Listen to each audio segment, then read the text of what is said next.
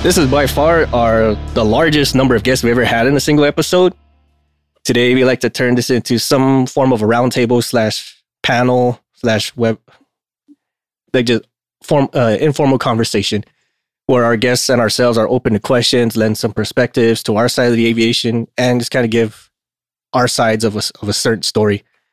We are joined today by the Elevate Aviation team who participated in the 2022 aircraft maintenance competition in Dallas which is comprised of Hannah, Cassandra, Miss Nordia, Lindsay, and Alicia. Ladies, thank you for coming on to the show.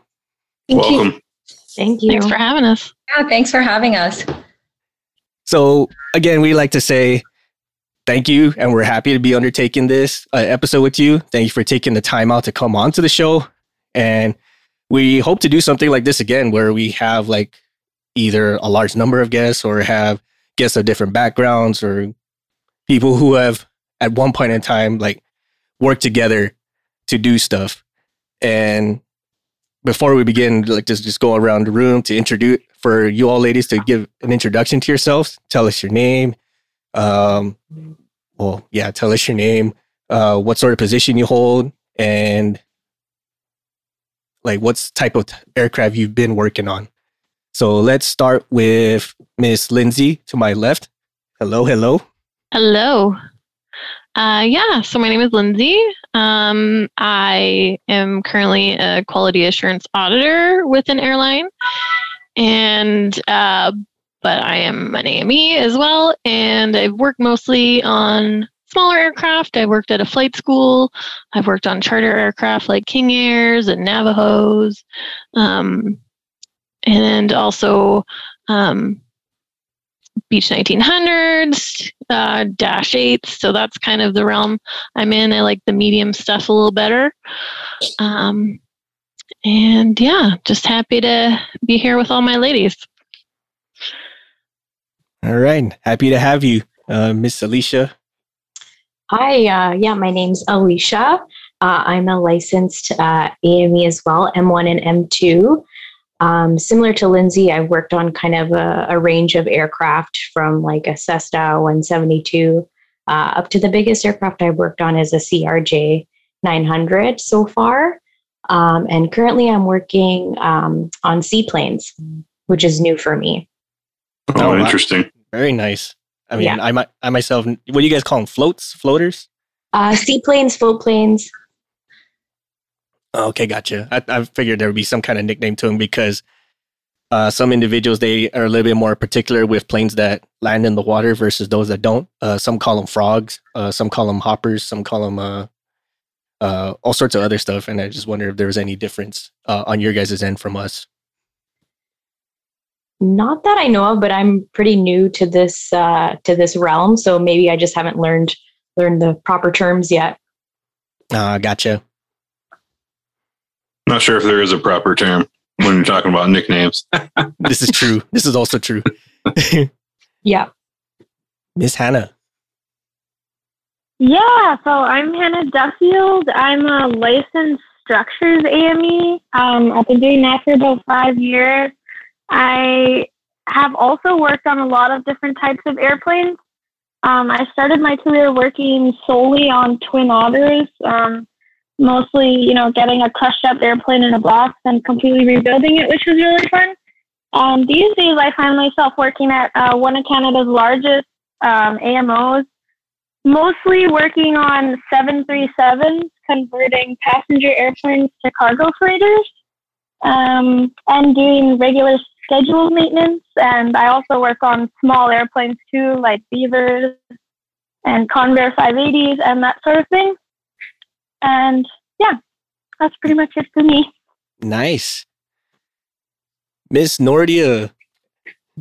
Hi, um, everyone. My name is Nordia. I am an AME apprentice currently working towards getting my M2 license. I work for a regional airline currently. I wouldn't say I have worked on anything yet because I just graduated in June. And I just started with my current employer a few weeks ago. Oh, wow. Well, congratulations on your graduation. Very big step. congratulations. Thank you. And last but not least, Miss Cassandra. Hello, thank you. Uh, my name is Cassandra Hepp, and I am an M1 and M2 licensed engineer here in Canada. Um, most of my career was spent up in the Northwest Territories and Nunavut, working on, I have both licenses, so I've been on the M1, kind of the Jetstreams Dorniers. I have a little bit of Cessna experience, but not much. And then M2, I've worked a lot on ATRs, 42s, and 72s. Um, and then the 737 200 classics NGs, and now I just actually have the Max endorsement as well. Um, and now I am a maintenance controller at an airline, and I'm working in Alberta here. So thanks for having us. Hey, maintenance control. Look at you, Miss Boss Lady. That's right. Well, Cassandra, appreciate you guys coming on. most def. And Cassandra, thank you again for being a repeat guest on the show. Think you're Well, like for our. And, And uh, bringing and bringing a killer team with you. oh, most definitely. Oh, it was so fun last time, and I know it's going to be just as fun since all of our ladies are here. Oh, most definitely. We'll we'll have we'll definitely have some fun. And I want to say like Cassandra's like our fourth ever repeat guest. No, wait. seven, seventh ever repeat guest. Aw. Wow. Wow. Wow. Wow. I, I didn't even know that, so that's that's news to me. I'm learning something too. well, well, te- well, technically, we we did.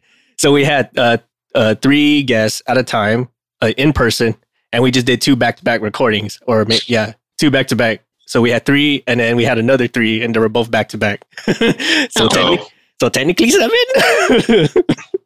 yeah, yeah, we can count. We suck. Sorry. Surprise, everybody. We suck. Uh, So now we got the whole team together. Give us kind of a, a rundown of your all of your experiences there at um, at the uh, maintenance competition. Kind of a high and low, maybe. Maybe that's a way to start. Like, what was your favorite part? What was your least favorite? And then hmm. whoever wants to start first, I'm sorry, I, I won't. I won't pick and choose. I'll just throw it out there.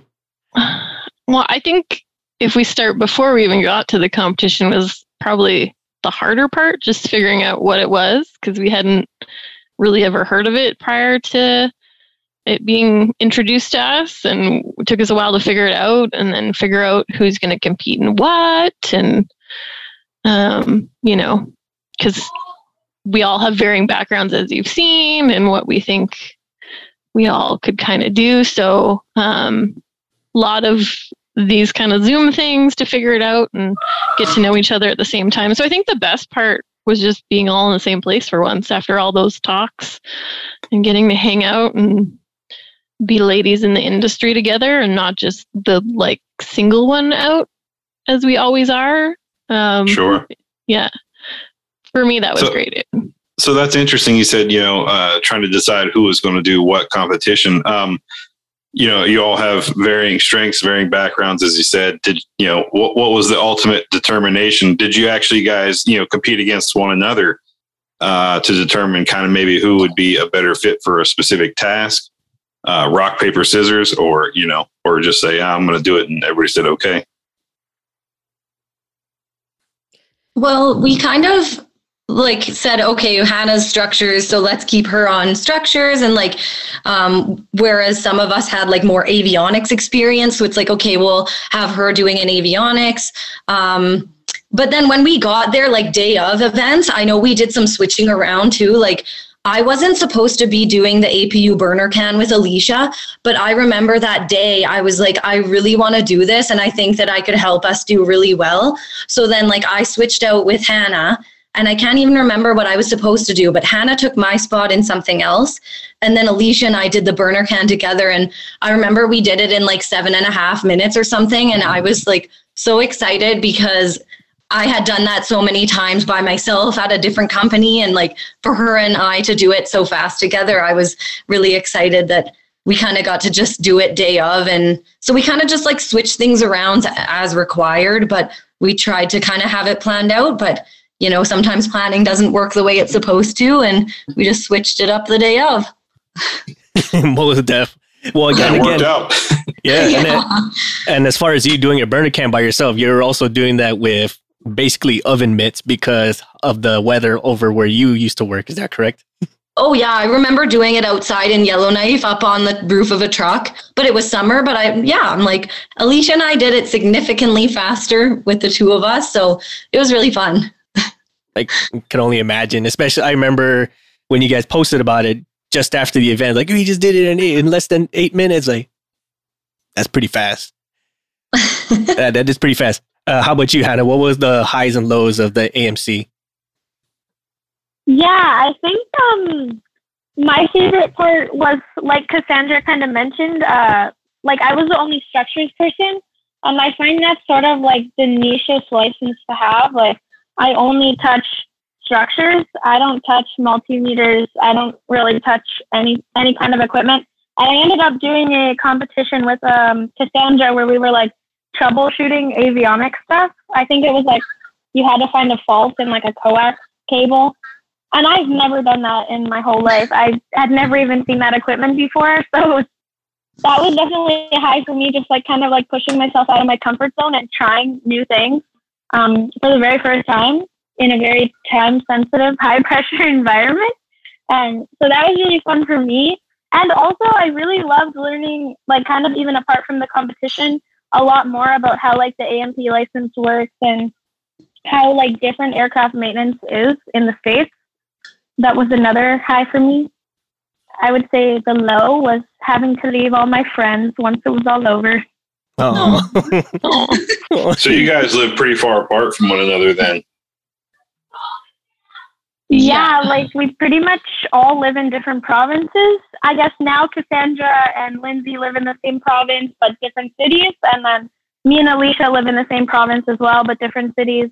And then Nordia is all the way across the country as well. So Oh wow! So so Nordia, uh, you were still a student when the AMC happened. Is that correct? I was, yes. So from your perspective, being especially being a student, what was some of the highs and lows of of the competition? I think um, for me, the high was just being at the event and seeing how big it was, watching all these other teams compete and actually being a part of it instead of just a spectator. Um, I wouldn't say I had any lows because I, at first, I was nervous before I got there. I was really nervous about um, competing and performing because obviously I'm in school and everyone there was, um, you know, I felt like they had more experience than me. But once I got over that fear and just started, um, to have a good time. Like everything was great. So I wouldn't even say I had any lows. I just had a all around great experience. Nice. That's a great, great way to think about. Uh, Alicia, I can't remember if we asked, like, what was some of the highs and lows for you? Um, for me, I'm kind of similar to to Nordia. Like the whole event for me was like a huge high. Um, it kind of brought back the same feeling of when we all met in the Canadian AME competition. Um, but this was like larger scale. This was like massive compared to um, the one that we had competed in. So it was just like taking everything in. I mean, I think the cherry on top was Cassandra winning the AMT Top Professional Award for us. And like when her name was called, we were all just like screaming for her. So that was mm-hmm. really exciting. Um, and yeah, I don't think I really had a low, any lows. Um, at all because it was just such an exhilarating time. I think, um, yeah, leaving everybody because we all trickled off slowly, and then me and Hannah were the only two left uh, left in Texas. So sad to see everybody leave slowly. Hey, I can feel that. I totally understand. Like especially with us when we get when you're so bonded with a team, no matter what the time frame is, and then you guys have to part ways for whatever the reasons is. It's almost like this mini heartbreak. Like, but but no, but why? yeah, that's how deployments yeah. felt for me when you had a really solid crew you were you were on deployment with, and you guys you know would be together for six months to a year, working day in and day out, smoking and joking, and just getting missions done and getting the work done, and then slowly people start phasing off with their deployment. You know that the chances for you for for you guys, I think it might be a little different because you're all planning on doing this again. But um, for my instance, it was like, oh man, I don't know if we'll ever get this dream team together again. Right. Uh, now there was like a whole bunch of events when we uh, saw the the list of all the different events that you guys were supposed to do or were going to do. Was there an event specifically like I don't know how to do this, but I'm totally up for it. Like I wanted to do that, but I don't want to really do it because I don't want to hurt the team. Was but was there like any specific event like, oh, I want to try this, like just to, just to try it out? I think that was Hannah for, for every event. I think like um, she came up with I think like an Excel sheet or something, and I think her name was almost next to everything. Like, yeah, I want to try this. Yeah, I think I could do this. Yeah, this looks like a good time. If no one wants this, I'll take it. And I was like, no, I don't want this. Nope, I don't want this. No, thank you. Nope, this doesn't look good. What is this? I've never seen this before. You know. yeah. yeah. So it was mostly just like, who's done this before? Okay, you're on it. Okay, who wants to go with that person to try it? And I think one of that none of us had really done or maybe done once was like fan blades, and we're all like, well, I guess we'll just see how this goes. so totally the fact that you do it in you do it in like seven minutes is what they gave us for fan blades. I was like, this takes you hours. Like, what is this? Yeah, who who does this job in seven minutes? Because if I was in my normal hangar and somebody says I got it done, I go, I'm going to ask you to go try that again. well, we saw the team that competed before us. They did yeah. it in 30 seconds. What? what? So we had to follow hmm. that. Wow. But they had like a trainer at their school. It was a school team and they had like something to practice on. Like we didn't practice for anything. What was the specific task for a family? Yeah, it was in like the seventh position or something. So you had to kind of go around and around and get it out. But they just they had like three people, one turning, the other like loosening, and the other one just like holding the rest in.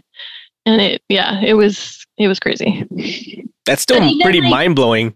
That's oh, still pretty mind blowing. Like like a NASCAR pit stop. Like and totally. go.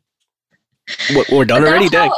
It was kind of interesting though, because so many teams from the States practiced for like six months up to a year for all of these events. So it's like we came in and literally were looking at the manuals the day of, and then some of these other people had been doing these exact tasks for months yeah. leading up. But like one that I was very proud of was when Nordia and I did the pneumatic drive unit on the big FedEx engine. I can't remember what engine specifically. For the JT9D. Oh, okay. Still good job that you remembered that. I'll never forget. Yeah, like we did that and we got it installed and like almost everything hooked up in the 15 minutes. And like her and I had never seen that in our lives. And we had almost like removed, done the install, just had like a couple things to tighten up. And I mean, obviously the com- the groups that had practiced this, you know, could do it in five minutes. But I was just really proud that her and I got it removed, installed. This thing was like 60 something pounds. And like we did really well at that, even though it was the first time either of us had looked at it. well, that just speaks to you guys' capabilities, right? So all these other teams came in there and they were practicing and they've been doing all, you know, getting the getting the regiment down. Uh, you guys hadn't even seen these items and were still able to get it done. So that that says a lot for you all. I mean, you guys are I'm listening to it. I'm thinking of uh, Cool Runnings. You guys ever seen that movie? That old movie? Yeah. Yeah. You guys are the Jamaican bobsled team, man. You came in came in out of nowhere and took a clean sweep. Right. Especially like I've never we've never done this before. We've never seen this in action before, nor what it's supposed to look like. Oh, by the way, here you go, and you're ten. You got 15 minutes. Excuse me. Yeah. uh, so who who got to do the virtual paint booth? Oh, that was me, and I I think I got like 86% of it covered or something. But Hannah, structures person, she was like busy doing a legit structures task. So then I had to do that and I wasn't super yeah. excited. But I think we were doing windows and they were pretty impressed at how fast she put that window in. Right. So. oh, windows a tough job, man. I've done a few of those. That's that's a tough oh. job. Oh no, she made it look easy. She just was like, got it, put it in place. Choo, choo, choo. I was That's like, okay. The thing with Hannah, she makes everything look easy, and I can't even like draw a straight line with a ruler. Like it's, it's like being on being on her, like working with her. It's like on one hand, it's like, yes, I'm I'm glad she's on my team and not on the opposing team because I wouldn't want to go against her. But then you have to kind of like sit, stand back and like watch in awe as she does all these amazing things. Structures is no joke. And you know, Hannah is really great at what she does, and everyone always is impressed. Oh, most I always definitely. said structures is an art form. Oh, Yeah. definitely. Also the art form of salesmanship that Hannah had. As her company was also there, and she convinced them to buy some products that she was using in these competitions. Okay. Oh, right, all right. there you New go. tools Hey, I need to to get a new car. So how soon can you be in Southern California? Oh my goodness. Gonna take you and have you talk to the dealer. Right. you talk the dealer into buying the car for you instead of you That's buying the car. I, I can totally attest to uh, structures and composites because, I mean, most of the structures and composites I've dealt with were all helicopter related. I mean, there some gem, general stuff is the same, but when you deal with certain uh, like fixed wing airframes, they have like a certain requirement they have to be like they have to be so smooth, they have to contour a certain way they can only have so many bends or wrinkles. Like, okay, right? But when I got thrown into that, I'm like, here you go. Here's the manual. Here's the stuff. Here's the here's the tools. Like, I've never done this in my life. What do you want me to do again? You want me to do what? Like, yeah, yeah, Yeah. Just, just do that. And uh, by the way, we need that in like eight hours. So get to it. Like, Excuse me. Yeah, I mean, I mean, like I said, structures is an art form. Uh, my my experience with structures is, you know, uh, most of my experience is, is field repairs. Um, it's structurally sound; it won't break, but it's not super pretty either. You know, yes. It's enough to Don't get it out of the too field hard. so that it can That's get right. fixed. well, Yes. or enough to get it back in the air for another mission, right? Oh, Yes. fair. Um, uh, yeah, it- it's structurally sound, but don't look too hard in that area. right. It. I mean, it's flying. So A plus, right? Yeah, Ah, do you want it fixed or you want it flying? Which one? What do you mean, which one? so, uh, with with that said, um, as uh, stepping a little bit away from the competition, what drew you all to aviation? Uh, whoever wants to answer first. I think for me, like growing up, I always wanted to be um, a flight attendant. At one point, I really said, like, I really want to do this. But I was working at a bank, and then I got the opportunity to work for an airline as a gate agent. And I was still in school at the time. And the opportunity came where they were hiring for flight attendants. This is back in the States because I just recently moved to America. I mean, moved to Canada. And I loved it. I loved being a flight attendant so much. It was such an amazing experience to get to travel and you know, the the schedule was great, the money was great, the people was great, the company was great. And but I would always see maintenance and I was very intrigued by what they did. Unfortunately, I could not afford to go to this school um, in New York. I just couldn't afford it. And so I kind of put that on the back burner. When I moved to Canada, I, you know, I left my job as a flight attendant and I wasn't really sure what to do. And my husband convinced me, he was like, well, you should, you know, you should go to school and do this as, you know, it's something that you wanted to do. And I ended up at Centennial.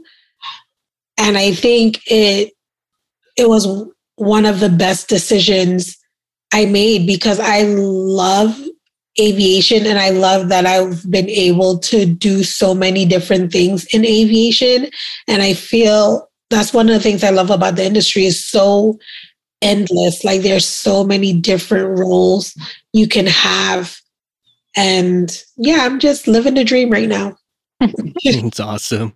So that's pretty cool. So you said you were in New York. Um, are you from the States originally or from Canada and went to the States and back?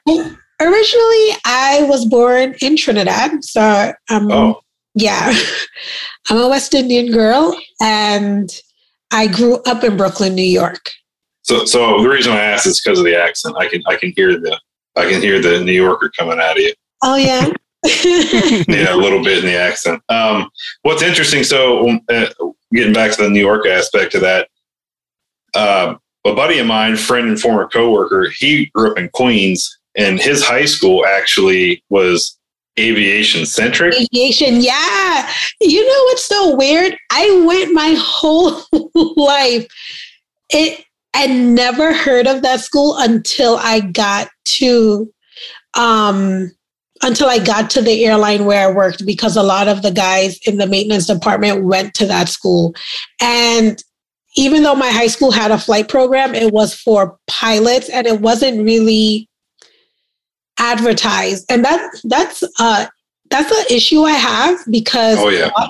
like it, people don't talk about aviation as much as they should and people don't talk about maintenance as much as they should you know you always have this option to like be a pilot which is great be a flight attendant which is great but i sometimes feel like we're like the harry potters of the industry like Well, yeah, hidden nobody wants to talk about the magic stage. elves.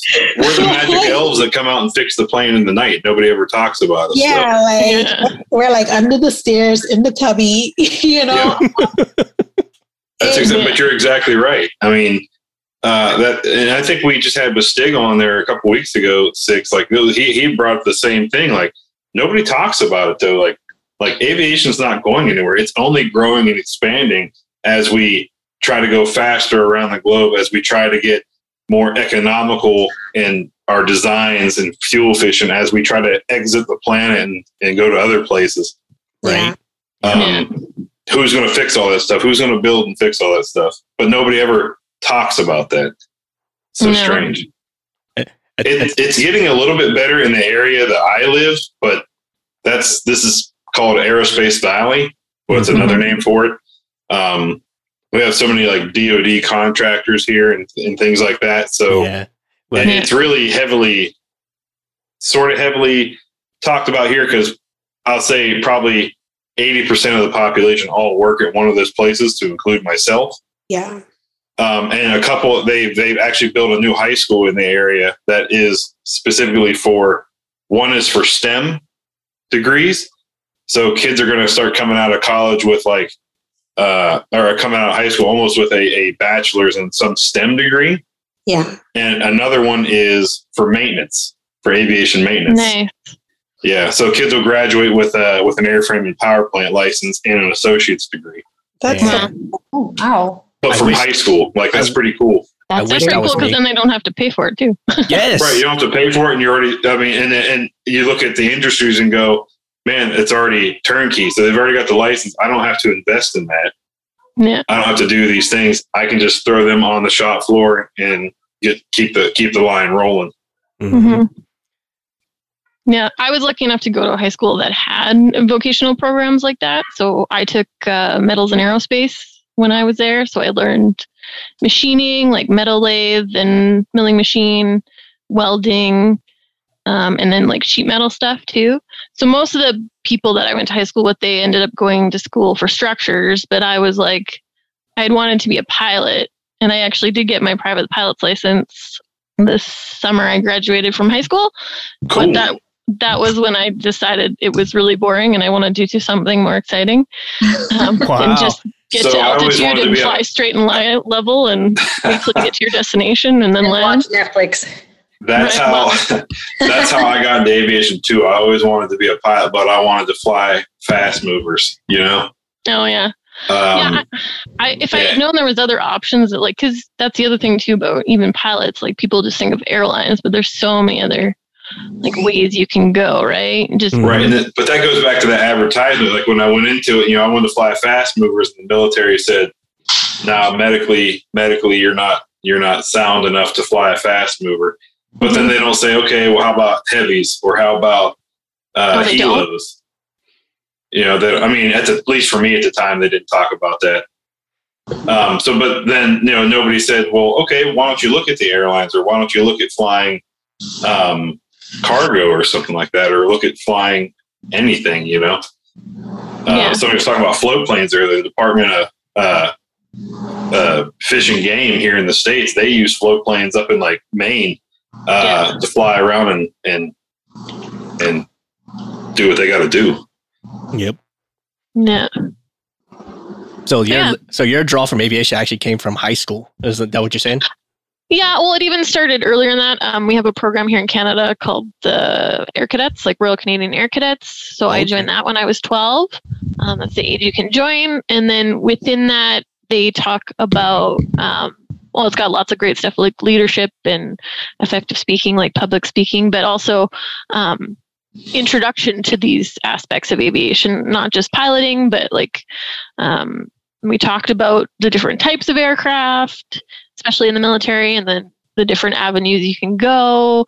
Um, there's like airport operations we learn about and uh, that kind of stuff. So, um, yeah, that was really kind of the jumping off for. So then when I got to high school and saw they had this program, I was like, oh, I'm in. Like they're building a kit plane in this school. I'm in. Nice. So yeah. Um, so that was kind of fun. Um, and definitely kept me like engaged in high school. I don't know what I would have done otherwise. Because oh my wow. afternoons were always just in a shop, right? As opposed to sitting in class falling asleep. Mhm. So um, definitely helped. Yeah, def- definitely feel But that. that is the thing. Like you said, there's a lot of kids that are sitting in school that teachers are kind of writing off because they're maybe not doing so well, but but books and things aren't aren't their forte, but they're really good with their hands and and if they had the opportunity to do something like you did, you know, they might really excel and say, Hey, I don't I'm not interested in reading about, you know, Napoleon, but uh but I can fab together a uh, uh you know, skin of the side of the skin of this aircraft Yeah. no problem. Like they just don't get the opportunity to do so. Yep. No, and it was always fun. We had other projects we do, like um, at Christmas, we do what we called a like a uh, a dog sled race. Except we didn't have dogs. We'd make a sled. We'd weld together a sled out of scrap metal, and then we'd pull it in the field behind the school and see who has had the fastest sled. Someone rode on it, and people pulled, and then we do a pizza party. So- nice. All right. Yeah, it was fun. Your school sounds way more fun than mine. Well, definitely way more fun than mine, even. uh, how, how about you, Miss Hannah? What what drew you to aviation? Yeah, so my story is actually pretty funny. Um, growing up, uh, my dad like owned his own shop. He's like an automotive mechanic. Right. So the plan for me was always to sort of take over the family business and whatnot. At maybe like 14 years old, I stopped growing in height. I'm only like five feet tall. I can't lift a tire. So maybe like automotive mechanics wasn't for me. He told me that in a very nice fatherly way. So, you know, grade 11, grade 12, I had no idea what I was going to do. I still applied for the automotive programs. And uh, where I was living at the time, they're some of like the most competitive programs in Canada. Uh, so surprisingly, I didn't get in. Not really surprisingly.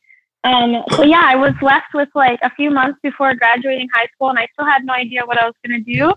Um, and my, I came home from school one day, and my dad was like, "Oh, like why don't you just apply to one of these aviation programs?" And I was like, "Oh, like fix airplanes?" And he's like, "Yeah." And I'm like, "That'd be really funny if I did that." Like, no one does that. Like, no girls are doing that. I was like, that would be so funny if I applied to that. So I applied to the program as a joke, and I, that's actually why I chose structures because the structures schooling was only a year, and mechanics and avionics was two years. So I was like, oh, yeah, I'll do that for a year. That'd be really funny. So I applied. I got accepted. I was actually the first person accepted into my program, and and then I I was like, oh, well, that'd be funny if I just went to school. So I went to school and I thought it was hilarious. And the first day of school, I was like, wow, I want to do this for the rest of my life. And then everything changed from there. Um, I went to school. I loved it. I wasn't great in school. So I, you know, said to myself, oh, like, I'll give it a shot. I'll get out in the industry, do my apprenticeship, get my license. And if I don't like it, then I'll quit. And I haven't looked back since. And now aviation is my whole life. I love it so much, and I couldn't imagine myself doing anything different. So I always find my story a little bit funny, and it resonates with a lot of people because you know a lot of people have families that were in aviation. Their grandpa's a pilot, their uncle does maintenance or whatever, and for me, it was just absolutely hilarious. So that is how I fell into aviation. what what a what a joke that you played on yourself, right? Like, uh, congratulations, you played yourself. yeah, but it played out right, right? it did, and people find that story hilarious because like I'm so airplane crazy. Like people don't understand me. Like I'm I'm just all about my airplanes, and it's just crazy because you know ten years ago I couldn't tell an airplane from a helicopter. So yeah, it's it's crazy how that works. What what doesn't help when they they call the planes by like their nicknames or their uh, plane codes, right? Like, oh, A331 versus Neo 737 Max. Like, what? what? what is that? How about you, Miss Alicia? What drew you here, or what drew you to aviation? Um, for me, I like as a young kid, I always knew that aviation was going to be the industry that I was going to go into. I just loved, I loved going to the airport whenever we had to pick somebody up, or like if we got the chance to fly anywhere. I was like packed my bags the day of. I found out we were going somewhere. Um, some of my earliest drawings are of airplanes, so I was just really passionate about aviation. And so like kind of similar stories to the other girls. Like I only saw the flight path of a pilot or a flight attendant as my two options. Um, so I kind of just thought I would do the the pilot route. Um, so initially I was going down that pathway and like figuring out how to do that. Um, and then when I when I got to grade 12, which is our graduate or the graduating year, um, I went to like an open house at our, our trade school. Sorry and uh, a trade school that's local here in BC. And they had the maintenance program on display. And so they had like an engine, uh, an open engine there, that uh, piston engine. And so I just like looked at it and was like very intrigued. Um, and so I asked a couple questions and they're like, yeah, this is a program, like this is a full time job. You can do maintenance. And I was like, oh, I didn't really, I didn't know that. So they gave me the brochure, whatever. Um, but yeah, I was like, I should probably learn how to fix an airplane before I fly it. So I was like, I'll do that first. I'll do maintenance program because I think that's really good knowledge that I'll that will be valuable to me. I'm I'm a very independent person, so I was like, if I'm going to be stuck somewhere, I don't want to rely on anybody else. I'll just fix it myself. Um, and so yeah, I kind of went to the program. I had no mechanical background skills whatsoever. Like I never did shop or anything. I'd been around tools, like seen my dad around tools and um, helped him here and there doing like really small things, but never really was mechanically inclined. Um, but then I just fell in love with the program and I've been doing it now for eight years and I have not looked back. And I don't, I don't know if one day I'll get my PPL, but it's still on my to-do list. Your story kind of reminds me of Cassandra's when we had her episode. And like, oh, I like uh, I was a cosmetologist, I was a hairstylist, and I had zero clue about tools and what they do and what they're for. And like now, here we are. Like, now I'm now I'm leading the industry. yes, yes, Yeah. It's crazy to think that like I remember the first day. Well, the first day I walked into the wrong classroom at school, so that was super embarrassing. Um, and they were talking about stuff I had no idea about, and it's like probably the most basic stuff. But they're talking about like Phillips head versus like a flathead screwdriver, and I'm just sitting there like I don't know what any of these things are. Uh, yeah, so it's crazy how far we can, how far I've come. We've all come. right. Uh, and I've, I've noticed a common trend is like aviation wasn't highly talked about uh, when you guys were coming up into the field. Uh, and same kind of with our stories with MVP and I. Um, now, as far as women are concerned, like that's a whole other topic that's rarely, if ever, talked about. And when they are talked about, it's like the stuff you've all mentioned, like being a pilot, being a flight attendant, uh, doing something other than being the ones turning the wrench. So, with that said, uh, what's an insult? I'm gonna I'm gonna stir the pot a little bit. What's an insult that you've received for being a woman in aviation that you're actually kind of proud of? Oh, that's a good spin on it. I didn't think I knew you were to go that spin. Oh, Interesting. I, I kind of got that from uh, Cassandra in her episode when everyone's like, "Oh, you got Yeah. tiny hands," and like, well, yeah, well, these tiny hands can tiny fit in hands. places. And, and you're damn right that I do. I, I don't get stuck in the fuel cell like you, friend. Shut up. Shut up. so, uh, what's an insult that you've received that you're actually kind of proud to have? The small hands one thing is very is very true though. yeah many times on like the garrett engines on the um oh crap, what are they? Those flying darts. Um, the metros. Yeah, I'd get, yeah, I'd get the guys to. They'd come and be like, they'd be like, "Can you cut off the end of this tie wrap for me? Like, I just can't reach, just because like my hand is like the size of their wrist, you know." So, I'd get that a lot. Or, but then you also get shoved into tiny places to do stuff. Yeah, fuel cell. Uh, Never had to, fuel, but thank God. fuel- but fuel cell maintenance is the worst.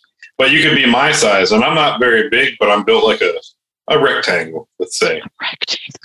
Um, and they still stuff you into a fuel cell. Uh, so your shoulders are smashed together, and you're trying to grind cracks out of the paste of the composites uh, for eight hours straight. That's that's not fun. Oh, yeah, I never had to do that. Thank God. Had to scrape a lot of PRC out of a wet wing, but um, Yeah.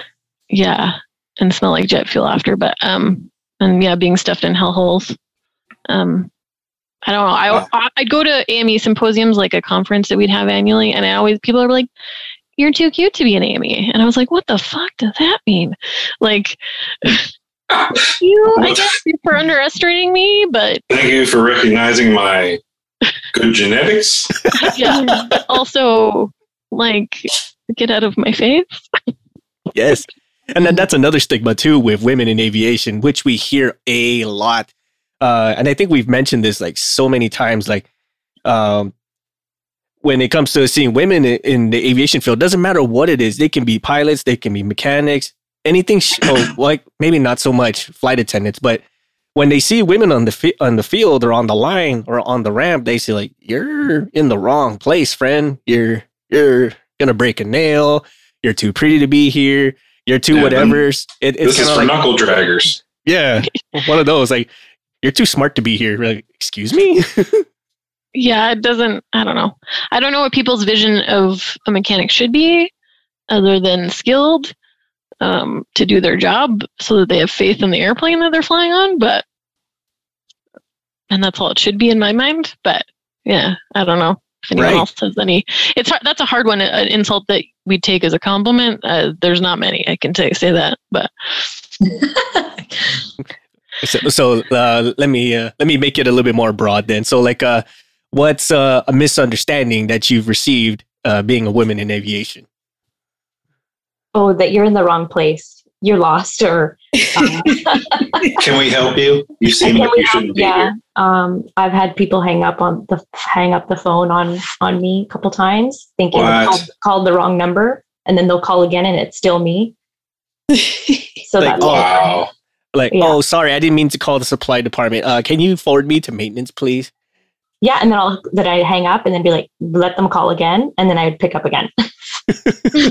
You know what? I, I, I talked to a girl when I was uh, working private jets. She was, her name was uh, Sarah. She was maintenance control. And she would tell me those stories. Like you'd call in, like I, because she was based on the East Coast and I was out on the West Coast. And I'd work and I'd call and say, Hey, I'm trying to get the jet release. I, I emailed you all the stuff.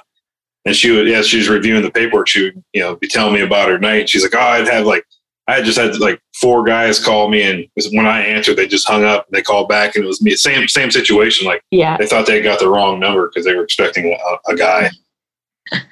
Wow, I can't wait until that happens. Hasn't happened yet, but um, I remember one time at a previous job, I was like up on a skyjack working on the engine, and I had a pilot come in to the hangar, and uh, he was like, I just said, "Oh, how was your flight? Like, how was your day?" And he's like, "Well, it was okay, but like." Where is, I'm just going to say Bob, even though that wasn't the person's name well, where is Bob? Like, I need to talk to him. And I said, oh, well, Bob is, I don't know, on lunch or whatever. Like, what's up? Is everything okay with the plane? Like, you can talk to me. And he's like, well, no, I need to tell Bob about this. Like, we have a snag. And I said, well, I have ACA on this airplane too. You could tell me about it. And he just like did not want to talk to me, didn't want to tell me what was wrong with the plane. I'm like, okay, whatever. I'm just gonna let it go. You can't like change someone's opinion of the matter. So he wrote up his snag in the logbook, and then I took it and like went to work on what the problem was. But yeah, just things like that. Like I've had pilots definitely not want to like tell me what's wrong with the plane when they see that it's me and not like somebody else. Have you ran into that same scenario with uh, female pilots? Have they kind of treated you, or do they look down on female maintainers, or or have you received the same treatment as that guy just gave you? No, honestly, with female pilots that I've worked with in the past, like they've always been really good, like nice. almost excited. Like as soon as they see me, it's like, yay, there's a female, like there's a woman. And yeah, I had a snag when I was in Resolute Bay and the captain was a, a woman and and she instantly called me and was like, oh, Cassandra, like we got this going on. Like, what do you know? And I'm like, okay, we'll get this figured out. And yeah, they taxied away 15 minutes later and took off and it was all good. Well, that's good. That's good to hear. Because sometimes, sometimes you know you're afraid that no, you know your your your you know peers or whatever wouldn't wouldn't kind of lift you up, right? And they might treat you the same way or look down upon you um, for whatever reason. So that's good to hear that you've had a had a pleasant experience from that end. Totally. Um, as for like other female AMEs, I feel like I've I've seen like some women, not a lot, where they're almost kind of like threatened by other female AMEs. Competition. Um, yeah, like it's like competition. Yeah. Whereas, like in my opinion, I'm like, oh my god, an instant best friend. Like, thank God, there's another woman. yeah.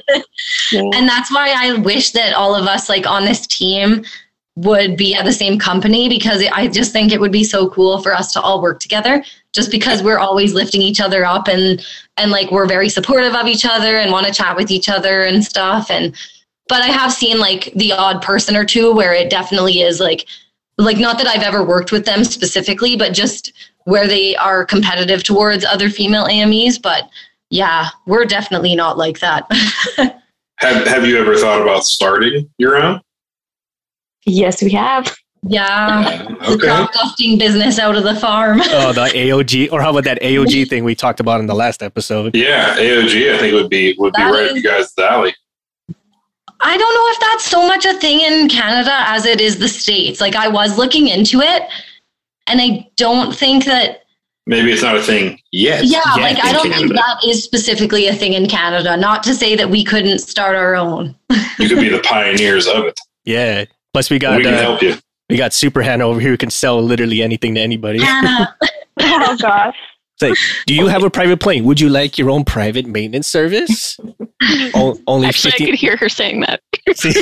only fifteen hundred a month, all t- all day, every day. and you can start selling your selling your services if anybody's an engine specialist, right? Get on get on Pratt and Whitney's uh, C plus um, warranty program where you do all their warranty work for them.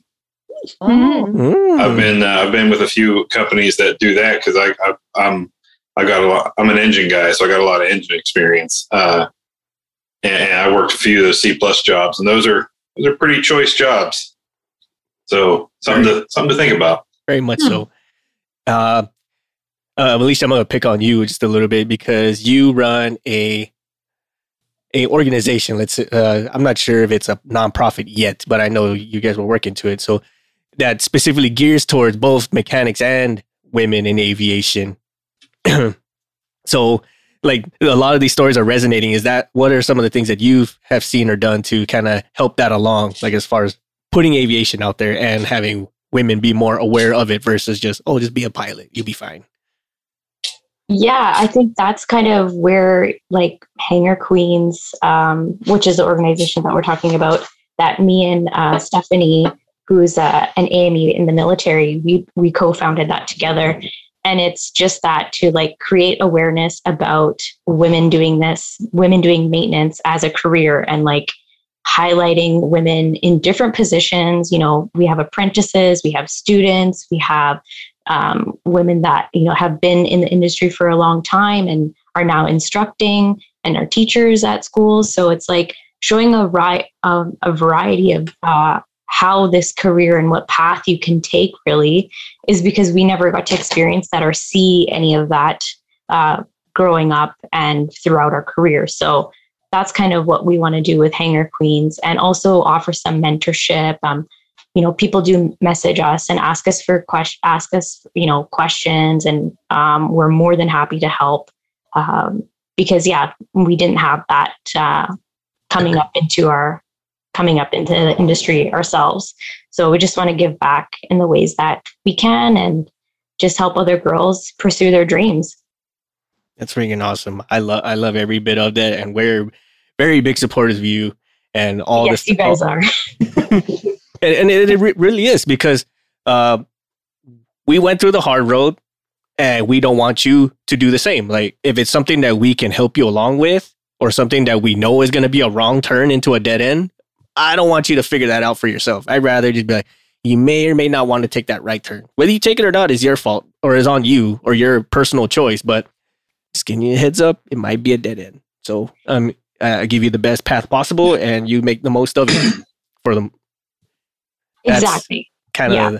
the mindset that at least we go through. So I'm not, sh- uh, I'm not sure if other people are in the same manner because we've have seen some individuals who are very, very into hoarding information for themselves, Mhm. and um, which I don't get. Or I've had like at work where I have the idea about something and someone's like, oh, that wouldn't work. Yet they're going to the manager saying, this is what we should do. Oh man, you're. And I'm Did you like- work with Six and I? You're- Did you you're work with singing Six our and I the song. past? just, I'm just like, oh my God. So so yeah, there was one was one of those like like when Six and I were working together in the past, he would say something and they would blow him off, and he was like, "They didn't even give it a shot." And I was like, "Give it give it two to three months," and I bet you that comes out from some manager as the saving. Thank God they're here. They saved the company, and sure enough, ninety days later, there was coming this grandiose idea, and everybody just clapping. Thank God that guy's here. You know what I mean? Um, yeah, I've it happened in like the same day. It was like like 30 minutes later. I was like, really, dude, really? And I was an apprentice at the time. I was like, whatever, you can take it if it makes you feel better. Go for it. You can justify your job. So I always I use this one of my favorite favorite quotes. Ronald Reagan. It's a Ronald Reagan quote, but he said, "There's nothing man can't accomplish as long as they don't mind who gets the credit." yeah, Now, it says man, but it can be man, male, female in that instance, right? But you, you can get anything done. You just as long as you don't mind who takes the credit, because you're going to run into people just like you like you did. Yeah. And, Uh, and it, it doesn't doesn't doesn't lessen the sting. I know, uh, and nothing but a nothing but a one inch wrench to the teeth would make it feel better. but um, you know, don't go the violent route. I guess or at just, least just outperform them as you have. You can go back and they say, well, Or they, mess they with came their up with that toolbox. idea, but what's that? oh, what's Or mess with their toolbox. There's always that. We're, Oh, oh, yeah. we're talking about shop pranks now. Okay, all right, all right. Glad you talked about. It. Let's get into that. Let's get into that subject. What are some of the best shop practice, uh, shop pranks uh, you guys have done or been involved in or had done to you? Oh my God, I've got one. At my Alright. first job when I was a, an apprentice, and honestly, these guys were all great. Like, I love them all still. They took all of the tampons that were in my toolbox, opened them up, and put them all into water. Like, and even my own water bottle. I'm like, what the fuck? But it was funny. But I was like, those tampons weren't cheap. so like throughout the hanger, anytime there was like water anywhere, there was like a like an open tampon, you know, like they opened it up and pushed it out, and like yeah. So that We also call those uh, King Air filters for the uh, for the um, instruments. Is a okay. is a tampon. no, it's actually true. For It's actually true. airplanes, I've had yeah. someone hand this to me, and it has a part number and everything. And they're like, "So what you're gonna do is?" I'm like, "I think I got this. I think I know what I'm doing." I think I'm probably more qualified than anybody here Yeah. Yeah. right now to do this particular job.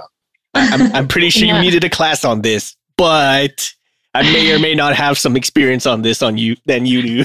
yeah. Oh, I've had my wheels glued to the ground of my toolbox. That's a great one. I've never thought of doing that. Yeah, I it was right before I I, left, so it was I was a little bitter about it, but um, because I got laid off. Um, Oh. but uh, or I had a crew chief that was always playing pranks. When it was slow, we'd bring our like cars into the hangar and wash them or whatever. So when you like left for like lunch or something, he put all of the um, hole punch confetti into your Yeah. air vents, and then turn your turn your you know fan on max so that when you backed out of the hangar, it was like blow everywhere. I had a like obviously you know the grease under the handles. Like that's Yeah. a classic, I think. Yeah. And also, they took my toolbox. Like I've got the big, like five foot Mac toolbox. They like use the forklift and put it up on like the rafters. My We've done that too. Yeah, we've done So I that too. got We to put work it on the day shelf. one. And I'm like, where the fuck is my toolbox?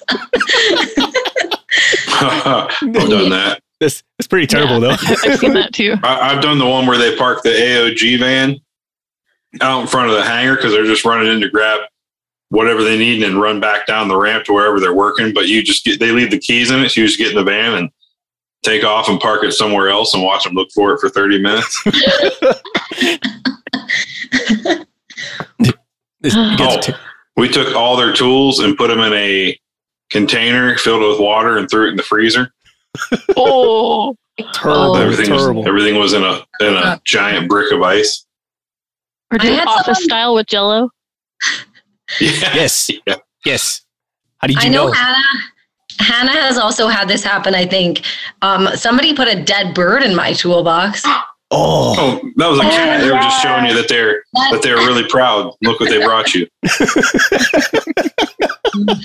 Mine wasn't dead, unfortunately, but it wasn't a bird. It was a cockroach, and I'm really scared of bugs. And we got this plane in that was like infested, and they like this one guy knew, and he kept putting them in my toolbox. So when I opened my drawer, like I would freak out. But yeah, oh yeah, really gross. Oh, we had a guy when I was working back east. We had a guy who was deathly afraid of snakes, and we found a uh, a dead black rat snake. It got hit by a by the mower when they were mowing around the airfield between the taxiways and the runways. Um, and it was dead, but we picked it up and took it in and laid it in his box and kind of put it together like it was coiled up or whatever. And I've I've never heard a grown man scream in such a high pitched tone before.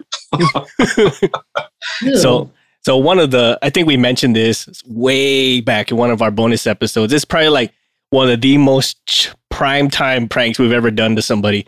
Um, it was one of these aircraft where there's a static or pitot static port right by the pilot cockpit or right by the canopy. forgot about that. and um, we we had this kid who's very new. He he's a little slow on the uptick, so we kind of had to baby him a little bit. But we told him one day that the static drain port was a mic, like a microphone, and he he was he was hooked up to the plane, and he- he's like keying in, telling the the pilot he's about to execute whatever uh, uh, po- or pre-flight check. And the pilot was playing. He he was in on the gag, and he and he knew it. He's like, "I can't hear you." He's making this gesture like he he can't hear what he's saying. So he's like all screaming and whatnot. And then here's MVP, myself, and a few others who were like, "You gotta talk into the other mic. Use the use that mic in front of you. Yeah, use the backup. Yeah, use the backup mic. That's that was what it was." And so he's like screaming into the static port, like, "Dude." like what was it? Uh, And we had the pilot on board with it, so he's screaming in the mic, and he looks up to the cockpit, and the pilot's thumbs up at him. ground to pilot, ground to pilot, something like that. Like really, just really screaming he was into really the proud of himself for using that backup mic and, and getting that launch out on time too. Uh, we were rolling forever. Like uh, it was so hard to keep a straight face just because of how like really into it this person was. Like he full on believed that was a microphone.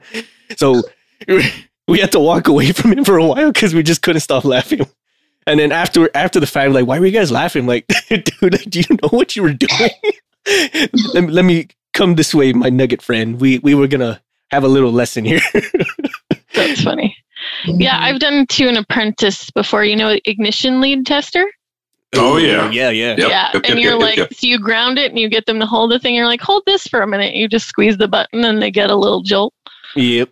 We've done that with magnetos before. Like, here, hold this, hold your ha- fingers here, and then twist this real fast, and it shocks the shit out of them. So, uh, So- So we had something similar to that. I, wa- I want to say it's the same thing, but we called it a, a megger. It's for uh, troubleshooting wires. Like uh, Yeah. it was, it will send like a jolt of electricity through the through the wire bundle, and same thing. Like we'll just crank it up to a certain extent, so it gives just enough of a of a shot. Probably like I don't know nine volts, something like that. Nothing major, but just like enough to be like, ah, what was that? Yeah. Fun stuff. Don't get any bad ideas from Nor- Nordia. This is terrible. We shouldn't be talking to you about this. or, or, or listen to our stories and, and prepare yourself Exactly. accordingly. Prepare and take That's note. what I'm doing. like, nope, nope, nope. I don't know what you're talking about. I didn't do none of these things. and the people I did it to will never admit it. so, have you guys ever done things like hanger Olympics? No. What is on that? the slow days? Oh man, well, Ooh. you guys got a treat coming your way. so we would do like three laps around the hangar, right? That was our running event. We did uh we did uh chalks. It was chalks. like the hammer throw, but we used chalks. who, who could ever throw chalks the farthest? We had um the radiation hazard cones, and so all your launch spots, and we had like 10 launch spots or whatever, and you had to get, and they had a really heavy base to them so it wouldn't blow away in the wind, but you had to get 10 of these radiation signs. Uh, whoever could get it the fastest from launch spot one to launch spot 10, um, you didn't matter how you got them there, you just had to manually get them there. You couldn't use a, like a, a tractor or anything like that. And people got creative. Uh, jousting, office chair jousting with trash can lids and brooms. yes. or um. so- Uh, oh, oh, oh. Um, I don't know if you guys know what jammers are. oh, those are the weapons loaders. Yeah, I don't The think weapon know loading that. equipment. So they're these little like two cylinder diesel two stroke things that load bombs and stuff. But they go faster in reverse than they do forward. So you would have to do a slalom run. We set up like a cone course. So you'd have to drive this thing through this whole course and then stop and then reverse the whole thing. Whoever could do that the fastest. or um, they're, sometimes they'll have like these little traffic cone looking things, but they're very they look they look more like bumpers than anything, but they're heavy. Or sometimes you'll get the base from uh, these uh from the same uh, radiation cones, and you have to throw it like a discus or like a Yep. shot put. Yep. We're we're dumb. we had, Yeah. we had way Those are too some much of the fun. Hangar Olympics things. And then and then one more prank, uh, safety wiring somebody like their belt loop when they're sitting there at their desk doing paperwork to their chair. yes. It's a good one. I've uh, But you got to leave it a- long enough so when they walk away, they get pretty far and then it stops them. I've uh, had an apprentice. Well, he was a high school student actually, just doing like three weeks of whatever learning about airplanes. So I was making him wash an airplane because he was lippy that day. Yeah. And uh, uh, so he's on a, like a creeper under the plane. It's just a 172. He's just washing the belly or whatever, and he falls asleep. So me and the other guy duct tape him to the floor. We'd rip off, we'd be on the other side of the hangar, rip these long strips of duct tape, and then run over, put one down, and then like kept doing that. And he didn't wake up. So then when he woke up, he was stuck to the floor. It was great. Those are good ones. We now we did something similar with uh, aircraft washing. Since you brought that up, is someone will be scrubbing away, but someone will be on the top of the plane where he can't see, and we'll just keep on squirting soap. So he's like scrubbing, scrubbing, scrubbing. Like, why the shit is not coming up? We'll keep on uh, squirting soap. Or you're on the belly and some guy is on the side on a ladder and you just take the cleaning solution and keep squirting them in the crotch just a little bit at a time so they don't realize they're getting soaked. terrible, terrible. Childish stuff, but so much fun. You- well, you got to have some fun, right? Because if you uh, stay too serious, you end up Well- actually being screwed on too tight and actually lead up to an incident. I tell everybody if I can't have fun at work, there's no point in me showing up.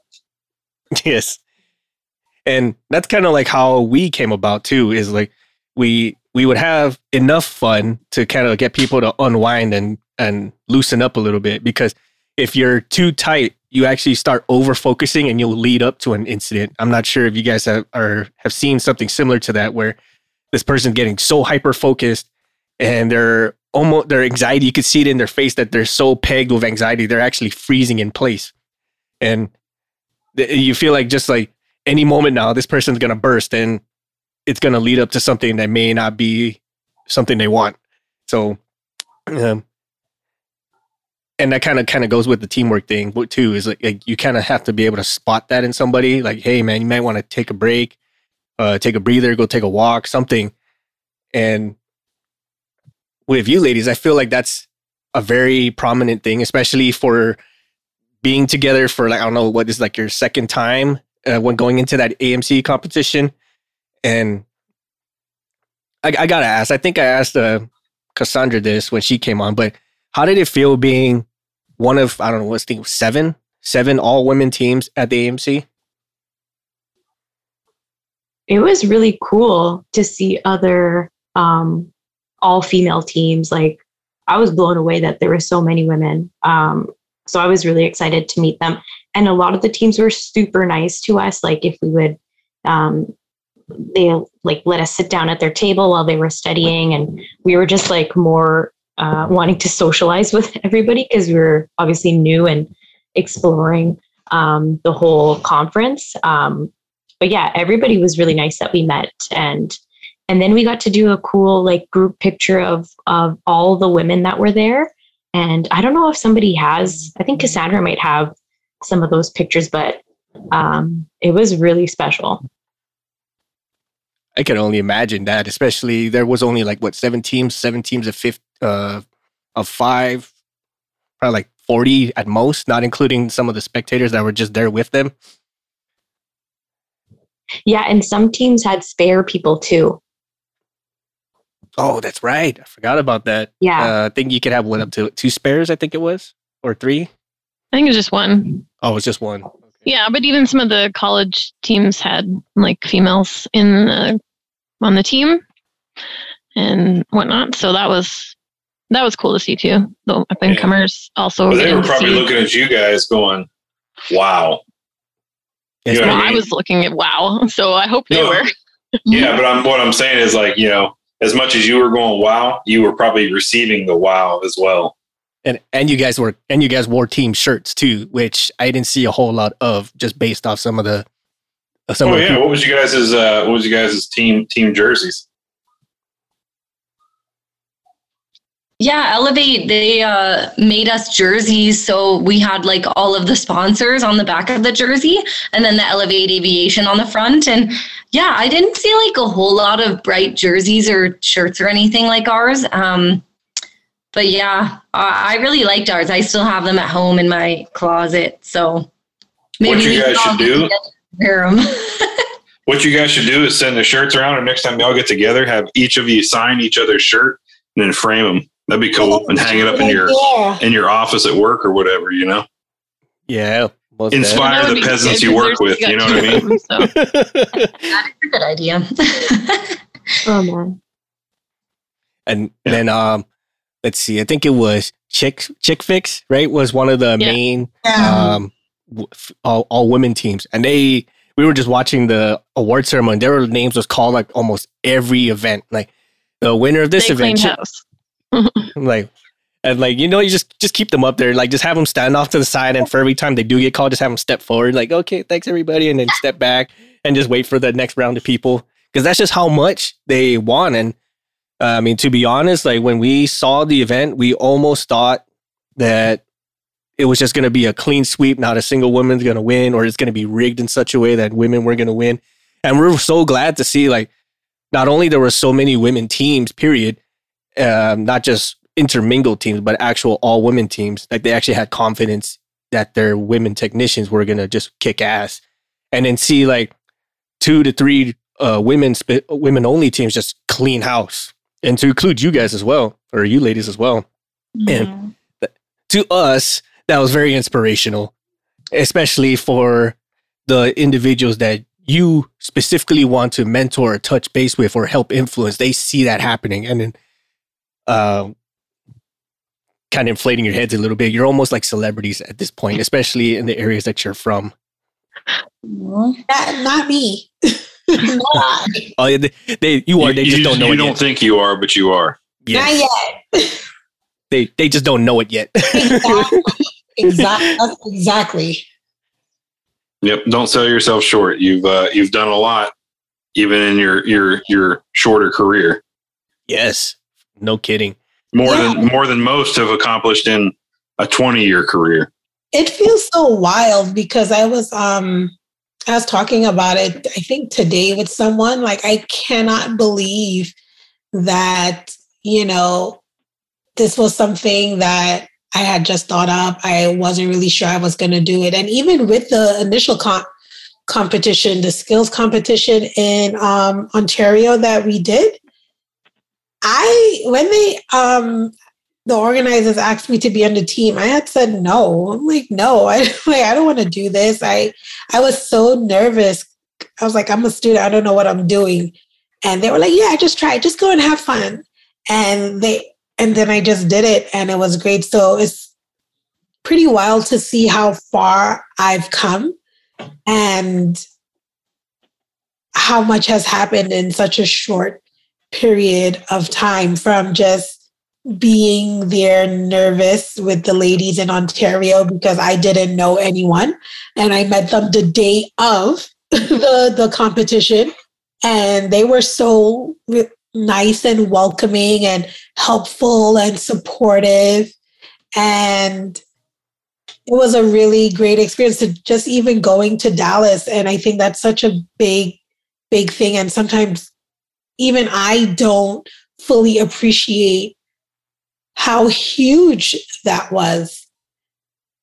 So, yeah. Well, you guys are all professionals, but you you have a high high level team of of support, um, you know, to help you and to, and to model yourself after. So, very lucky in that regard. Yes, very much so. And we said this to Cassandra and I think to Hannah like a great number of times. Like knowing your dynamic, knowing how fast you guys can cohere and just work together and understand the job and not just be not just tackle the jobs that you're unfamiliar with, but actually excel in some of the ones. Your team dynamic. If I was a hiring authority today, I would I would hire each and every single one of you. I would not separate you. I would keep you all together. You're gonna learn as a team. You're gonna um, figure out the schedules as you would as a team. And like I would have 100% confidence that whatever task I assign you, it's going to get done 100% of the time. Well, and that, and that goes back to the you guys should start your own business. I mean, you, you already you, you guys already work yeah. well together, but you you all when you as your business would expand, you would all hire people of the same caliber as you. Yes. I mean, you wouldn't just hire any any you know Joe schmoes or whatever. I mean, you're gonna you're gonna look for the cream of the crop. That and uh, I I, I think uh, I think think you guys would do very well in that venture. I know, yes. and I agree, and I just think like with Hannah and I working together and doing those avionics tasks, and Nordia and I doing that pneumatic drive unit. Lindsay and I, we did those other avionics troubleshooting, and we had so much fun. And then Alicia and I with that uh, burner can, like we can all work together so well. And I just know, like, I always joke to everybody, like, oh my God, I wish we worked together because like we just work so well together when we are together and I just kind of wish that we were all in the same province or like a way that we could all work together because I just think that like we all excel so well right now. And like imagine if we were at the same company, like how much more we would be doing. well, not only at the same company, but calling the shots at that company, right? Yeah. You guys would just be uh, an unstoppable powerhouse uh, maintenance, aviation maintenance business there in, in Canada. Hell, you could even do uh, a cross border road trips. I mean, that's what I did when I was uh, when I got done deploying overseas. Um, I was traveling around uh, United States, uh, Canada, Mexico, and the Caribbean, chasing jets around. You guys could even do that, and it said that comes in with that Pratt Whitney C plus um, warranty work too. That that'll take you everywhere. Those yes. are some of the main reasons I went up to Canada to work. And don't don't tempt us with a good time. Yeah.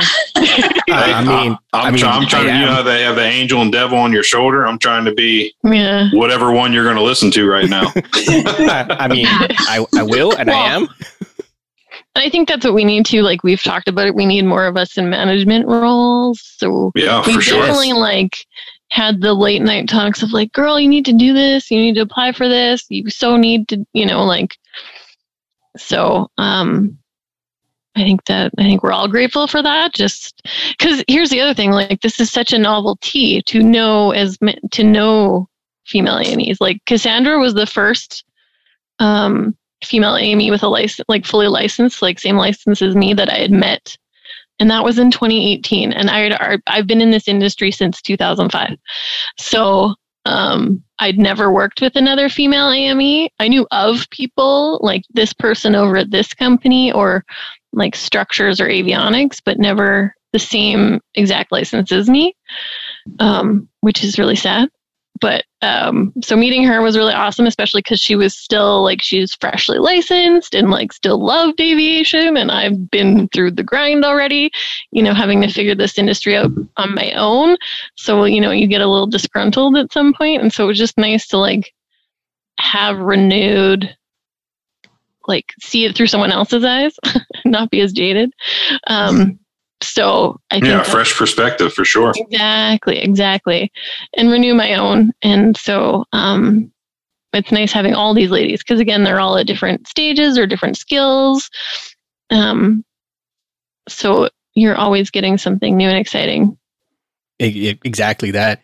And, and, that's exactly what this show has done for six, for six and myself. Yes, I mean it it it started off as as office conversations, and and turned into recordable therapy sessions, and it's turned into getting a renewed view on on the industry, right, and why we got into it initially. Because like you just said, you go through the grinder and you go through the week, and you're like, that's it. I've fucking had it with this shit this thing can all burn down, blah, blah, blah. And then you get on with some professionals like yourselves and you're like, ah, it's not so bad. It's a pretty good place to be.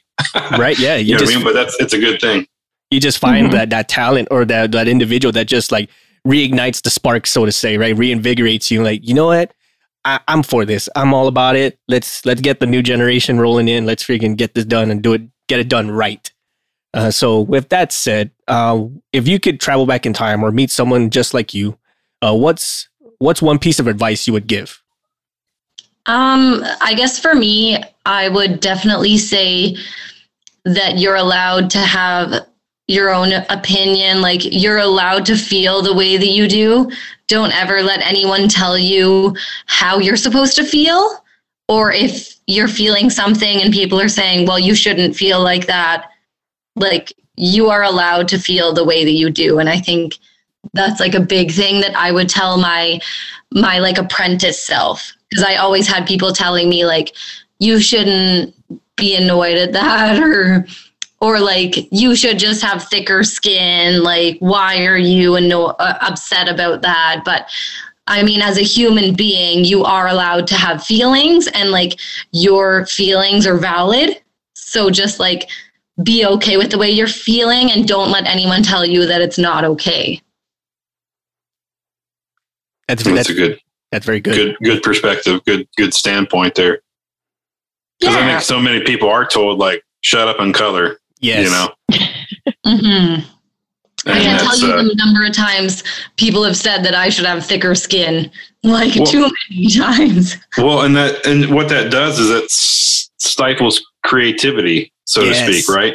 Uh, businesses don't really realize how much that can hurt them uh, in the long run because somebody comes forward like like uh, I think it was Lindsay saying earlier, where you know, hey, I got a good idea. Ah, that's no good. Blah blah blah, and then they go and run with it. But maybe it's a situation like, no, that's a terrible idea. No, it's a terrible idea. Okay, well, eventually I'm going to stop trying to solve the company's problems. I'm here for my paycheck. I'll do the bare minimum. Send me my paycheck, and I go home.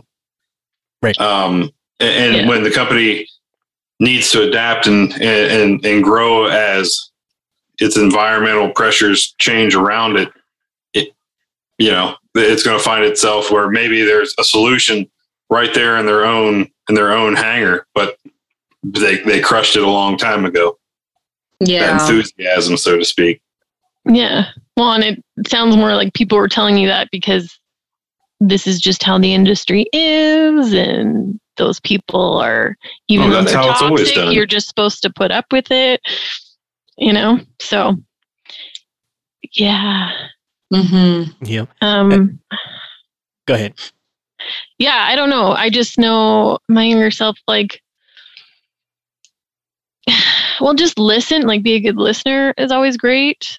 You know, if you want to learn, but also like, don't you don't have to hide who you are. Like, be like be fierce, be powerful, be a female in the industry and don't apologize for it, right? Like hiding, you know, you stand out already. So like I hid a lot of things, just like how dare I have pink tools? I would never want that because then you'd know I was female, right?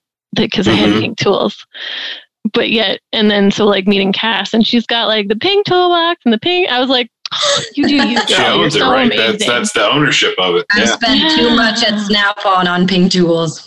Man, I tell you, Yeah. I haven't spent it on pink tools, but tools nonetheless to Snap-on. Boy, they own my soul for a while. I'm, I mean, if if something goes missing, I would def it would stand out like it's cool, right? You know, it wouldn't just blend into someone else's stuff. Like, yep, that's 100 percent mine. You can't can't fool me. Um, pull the wool over my eyes on this one. Yeah, or somebody stole stole a pair of pliers. All right, who stole the pink pliers? Come on, own up to it. You know, See that that'd be something I'd have to do if I had to like maintain my own tool set, which I don't do anymore.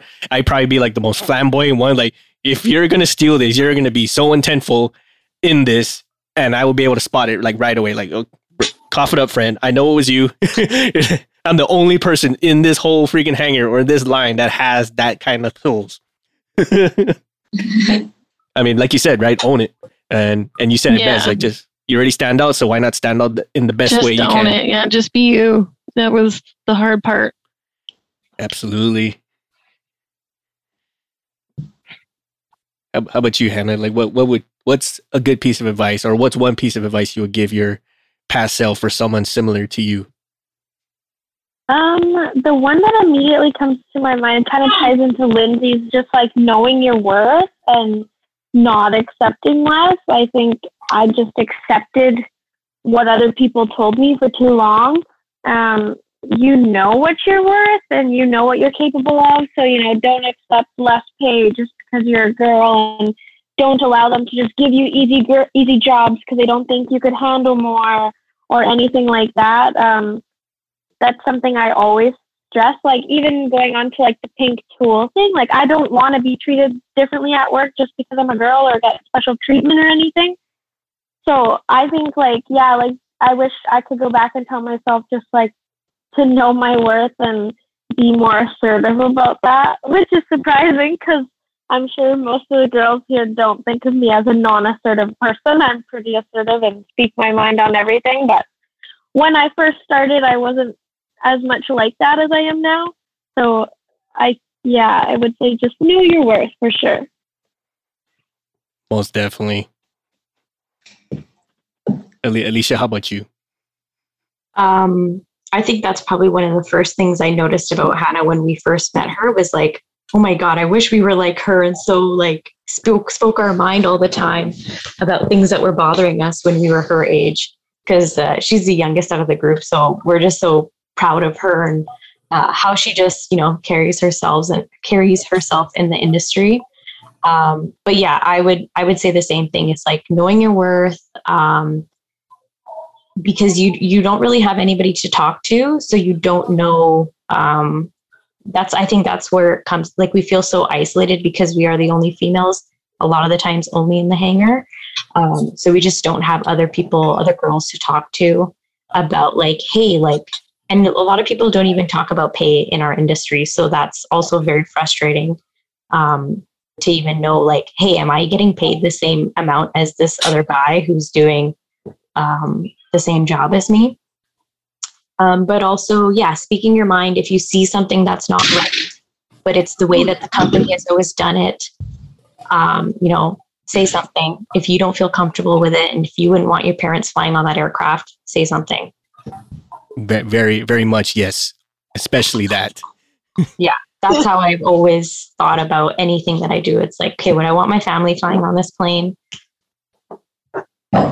Yes, right. Very, so very much so. And again, yeah, if you if you don't have the confidence of putting someone you love into it, then why would you put someone else's life into it? Very, very, Exactly. very much yes. And Miss Nordy B, how about how about you? Um, I think I would just tell myself is um, maybe to just do it. Yeah, just do it, you know. Um, being a woman in a male dominated field, it, that's not what really was fearful for me. Just not being a mechanically inclined person. Like naturally that that's just not my thing.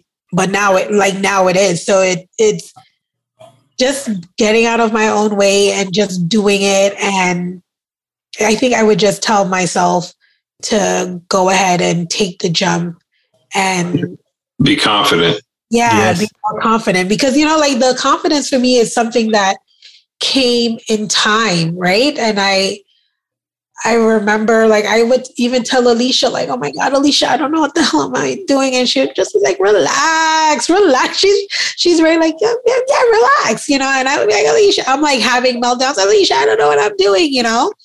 And even now, like I'm taking this type course and I'm just like, what the hell is this? Like they like it, it, it feels like a type course is school on steroids, right? It's just mm-hmm so much information. And because I just got out of school and I'm doing, I had to take the course now. It was kind of like now, or I wasn't sure if I would have been able to take it later. And the company does have the aircraft that my type course is on, but when I started, it was never in the hangar. So, you know, I'm in class with a bunch of men who've worked on this aircraft for years. And I'm just like, what? Say what? so it's like being more confident and just knowing, like, you know what? I don't get it now, but I'll get it tomorrow. And I'll be even better the next day and better the next day. And just taking that initial first step to not be afraid. You know, that resonates with me so much, uh, especially with the whole make mistakes with confidence, right? Like you're gonna make a mistake, at least be confident about the mistake you're about to make, right? Um, me myself, Fail forward, as yes, they call it. Yes. Uh, like myself, like I worked on helicopters pretty much majority of my aviation life, and the first time I touched hands on a fixed wing plane, right? Like it was on an aircraft that it didn't have a trainer, so we it was all like on paper. Like we had to kind of just know already what what the heck we're doing. And a lot of the guys taking the class, it's kind of like a refamiliarization to them. Like they've put hands on this like so many times, and they're just getting uh, a refresher on a newer model, say. And here's my here's my ass. I'm like, what is this? Like I, I'm I'm used to planes that go wop wop, not you know like what, what are we talking about here, right? Like my pro my propeller is on the top, not on the tail. So what is explain to me propeller governor what is that you know stuff like that it was like it was such a learning curve for me but um and yeah i got teased on a bunch of times because like oh well you don't know this you're supposed to be a mechanic like okay friend let's ask you what a transmission on an airplane looks like there's transmissions on an airplane like yeah imagine that so um that that's definitely something i personally resonate with like just make mistakes with confidence lean forward be okay with uh, stumbling um just know your worth and then do the do. That's yeah. that's you exactly. One of my AV, I want to call it like one of my aviation friends, like told me that, you know, getting your license is just like a license to learn because I'm never yep. going to know everything, right? I'm never going to know everything. And I just have to be okay with that. Yes. And, um, exactly that. And especially with how fast things evolve, like what you know is relevant now may not be relevant six months from now, nine months from now, ten, three years from now. Like some of the airplanes that MVP and I worked on, they're obsolete, long since obsolete. But like that, that was just the nature of the beast. I'm like, okay, and exactly right. Like we're just here to learn. We're here to. It was just a license to learn. And MVP said it best. I'm gonna let him uh, take that one lesson away. oh yeah, well, so what I was going to tie in with this was was accountability, right? Be accountable. Like like you guys talking about making mistakes earlier. Oh, own up to those mistakes. Hey, raise your hand. Hey, I messed up. You know, and you come out better from that on the other side. Yeah, you might get a little bit of an ass chewing up front, but far less of an ass chewing if you try to hide it. So just yes. just own up to your mistakes. Be accountable for your actions. But on the other side of that, take credit for the work you do. If you did something really awesome and you like you like you guys just said, Hey, I did this job in under eight minutes. And if somebody comes through and you're going to have these management teams that come through and they're like, oh yeah, you know, my team did this in under eight minutes. No, fuck that. These two individuals did that in eight minutes. So mm-hmm. I have people that work for me now that are, you know, they're they're pretty humble. Um, hey, you know, like that, and I see it. I I know that that individual took on that task and, and got it done. And they'll come back and be like, hey, you guys got that done quick. well done. You know, oh, you got that done quick. Well done. Oh well, you know, it's only because me and so and so. No, fuck, you did that. That was you. You know, so I try to I try to make sure people when they do, if they won't own up to it themselves, I make sure that they get the credit they're deserved. Right? Be accountable for yourself when you when you mess up, but also but also if you if you're kicking ass, make sure that's known too. Don't don't hide that aspect either. Yep, absolutely right.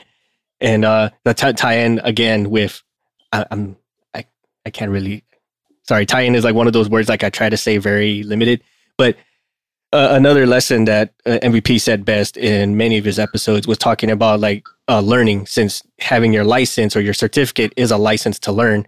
The moment you stop learning is the day you become basically dead. You're you're brain dead. You're you're yep. old. You're worthless. You're obsolete. And, and I learned that from my high school soccer coach. He was a man from uh, Zambia in Africa, and he always said that he goes, "The day you stop learning is the day, or is the day you die." He goes, "You might still be living." He goes, "But as a person or as a free thinking individual, you're dead. You're dead in the head."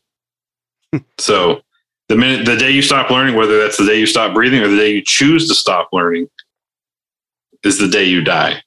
So you're always out there, but you're never alone. That's what I tell people. Like a lot of people might think they're out there, like like uh, Nordy. You might feel that you're because you're so new. You're like, oh my god, I'm I'm out here freewheeling on my own. You're not. You got a great group of ladies here to support you, but also even in your own workspace, uh, there's going to be somebody there. Hey, I don't understand this right now. Can you explain it to me? You know, and maybe the way the instructor is explaining it isn't the way that best suits you, but there might be somebody sitting next to you goes, yeah, actually, it's it's really like this, and can and can tell the tell the details or the information in a different way that makes more sense. Yeah. I think I've been lucky on that end because my instructor, he knows that I'm like fresh out of school. And, you know, even today, I said, look, um, avionics, I'm having a hard time. And he's like, yeah, let's go over these review questions, you know? And it turns out that everyone wanted to go, go over the questions, but, you know, no one wanted to speak up. And even at my new employer, um, I work with a bunch of men who've been there like 30. The most junior person has 20 years there. wow. I started and it's like he has like yeah like 20 years. So everyone has everyone there they've been so helpful like okay if you need to come in and you need us to run this system for you or we're going to call you when the aircraft comes in and see if you can come in and you know we can show you this and show you that so i feel like I've been really, really lucky in that end. And it makes me feel so good that that's the type of environment I'll be in where people are supporting the talents that I'm, that I have and that I'm developing. And it doesn't feel, I don't feel like, oh my God, you know, I'm a, I'm a girl and they're going to, you know, judge me because that I feel so happy there. You know, it's, it's, it's good. And I, I would always like likewise say that the newer generation of technicians, be it women or men or whatever, or whatever the case may be, they now have you all as their mentorship, whether it be in their in the same organizations, whether it be into mentorship groups like Elevate or Hangar Queens. Either way, now they have you all who have already learned majority of the hard lessons, or at least can guide them past the hard lessons, uh, minus the ones that they have to build character from, obviously. But they they don't have to make those same mistakes you have in isolation. Like they're not islands yeah. no more. They have all you all to help them along and mentor them through for possibly things that you've never had. So I appreciate every single one of you for all that you do and all the contributions you make for both women in general and aviation in general. And I think I'm taking the words out of uh, MVP's mouth here as well. Like we're just inspired by all that you get, all that you ladies do. Thank you. Oh, very much, very much inspirational. Yep. Uh, you guys make me try to do better in my own work every day. Yes. like, yes. Oh, no, no, no. I, I, got, I got levels to achieve yet. You know what I mean? Right. Like, well, thank you I, also for being allies to like females in the industry and knowing that you don't have to treat us different. You just have to give us the same shot. And, you know, um, also having like your support just on social media, being like, you guys rock is like so awesome. Just yeah. to like open your phone and be like, oh, these guys get it. Yeah. Well, um, it's good to hear. I'm, I'm glad that, that that that's how it comes across. You know, because that's that's what we're driving for. Yes. Yeah, And- but and- even some of the new gen that Nordia went to school with, like she won, you know, they Ah. kicked ass in Ontario and she got flack back for it because, you know, they were jealous. I was trying to keep it cool and not bring that up. I'm oh, sorry. Well, I'm just saying. You, you got flack for doing you got flack for doing good. I was trying to. Um, Hey, hey, Co- hey, Kobe Bryant. Kobe Bryant said, uh, "The good ones don't have haters; only the great ones do." Correct. Bars. There it is. Swing. Swish. and and it, it's ex- I appreciate that you're calling us allies. I really do. It really it means a lot. It really does. And uh, we got asked this, I think, in another show or some kind of social media space. Like, um, what's your guys' biggest feeling of of a celebrity strike? Right? Like, like- like, what celebrity would you guys like to have on, or would you feel? What would make you feel most excited to meet? And I said I would like to meet every single one, every single person who listens to our show and gives us feedback. That is by far the best feeling that I can get or we can get. It's just hearing the people who actually listen to us and feel comfortable enough to to give us feedback. Because yet, like uh, MVP said, there's going to be some haters, and that just means we're doing a good job. and we got a lot of that. Sad, amazing as that is, or as unbelievable as that may seem, but hearing uh, the words from you and seeing how you guys just continue to inspire and it does and all the shortcomings that you had is not stopping you from doing what you feel is the best path forward for you is the is to me at least the best feeling there is it, it really is and uh, going with accomplice or allies i'm sorry uh, allies as you said lindsay i think i had this conversation with cassandra where uh, an ally is just someone who's kind of like who just got your back and just like yeah yeah I- I'm all for you. You know, they send a like and they'll tweet, they'll send a tweet or whatever the case may be. But an accomplice is someone like you call them up at two in the morning. Like, girl, this is late. I need I need some help. Are you down? And no question, and here comes the accomplice, hangs up the phone and just drives to wherever you're at and helps you do whatever you need to do. I feel our, we're we're allies, but we're I we're trying to trend towards the accomplice. Like we're here to help you, whatever case is is necessary. Maybe not so much on the legal side, but but Or maybe we don't or, know. or maybe talk. I don't I don't know. You, I know you know, nothing happened. You know, secret squirrel, uh, secret handshake has never happened. but that's what we're trying to trend more towards. Is we want to be your accomplice in what you're trying to achieve, not just someone who's in in your lane or who's got your back when things are going good. If that makes any sort of sense. Yeah. And not not not saying I'm not appreciative of you calling me that. I'm just I'm trying to No, I get it. I get it. so uh any any any firebacks for us ladies? I mean like we we mentioned earlier in the show that we want to make this 99% you but feel free to turn the turn the tables on us.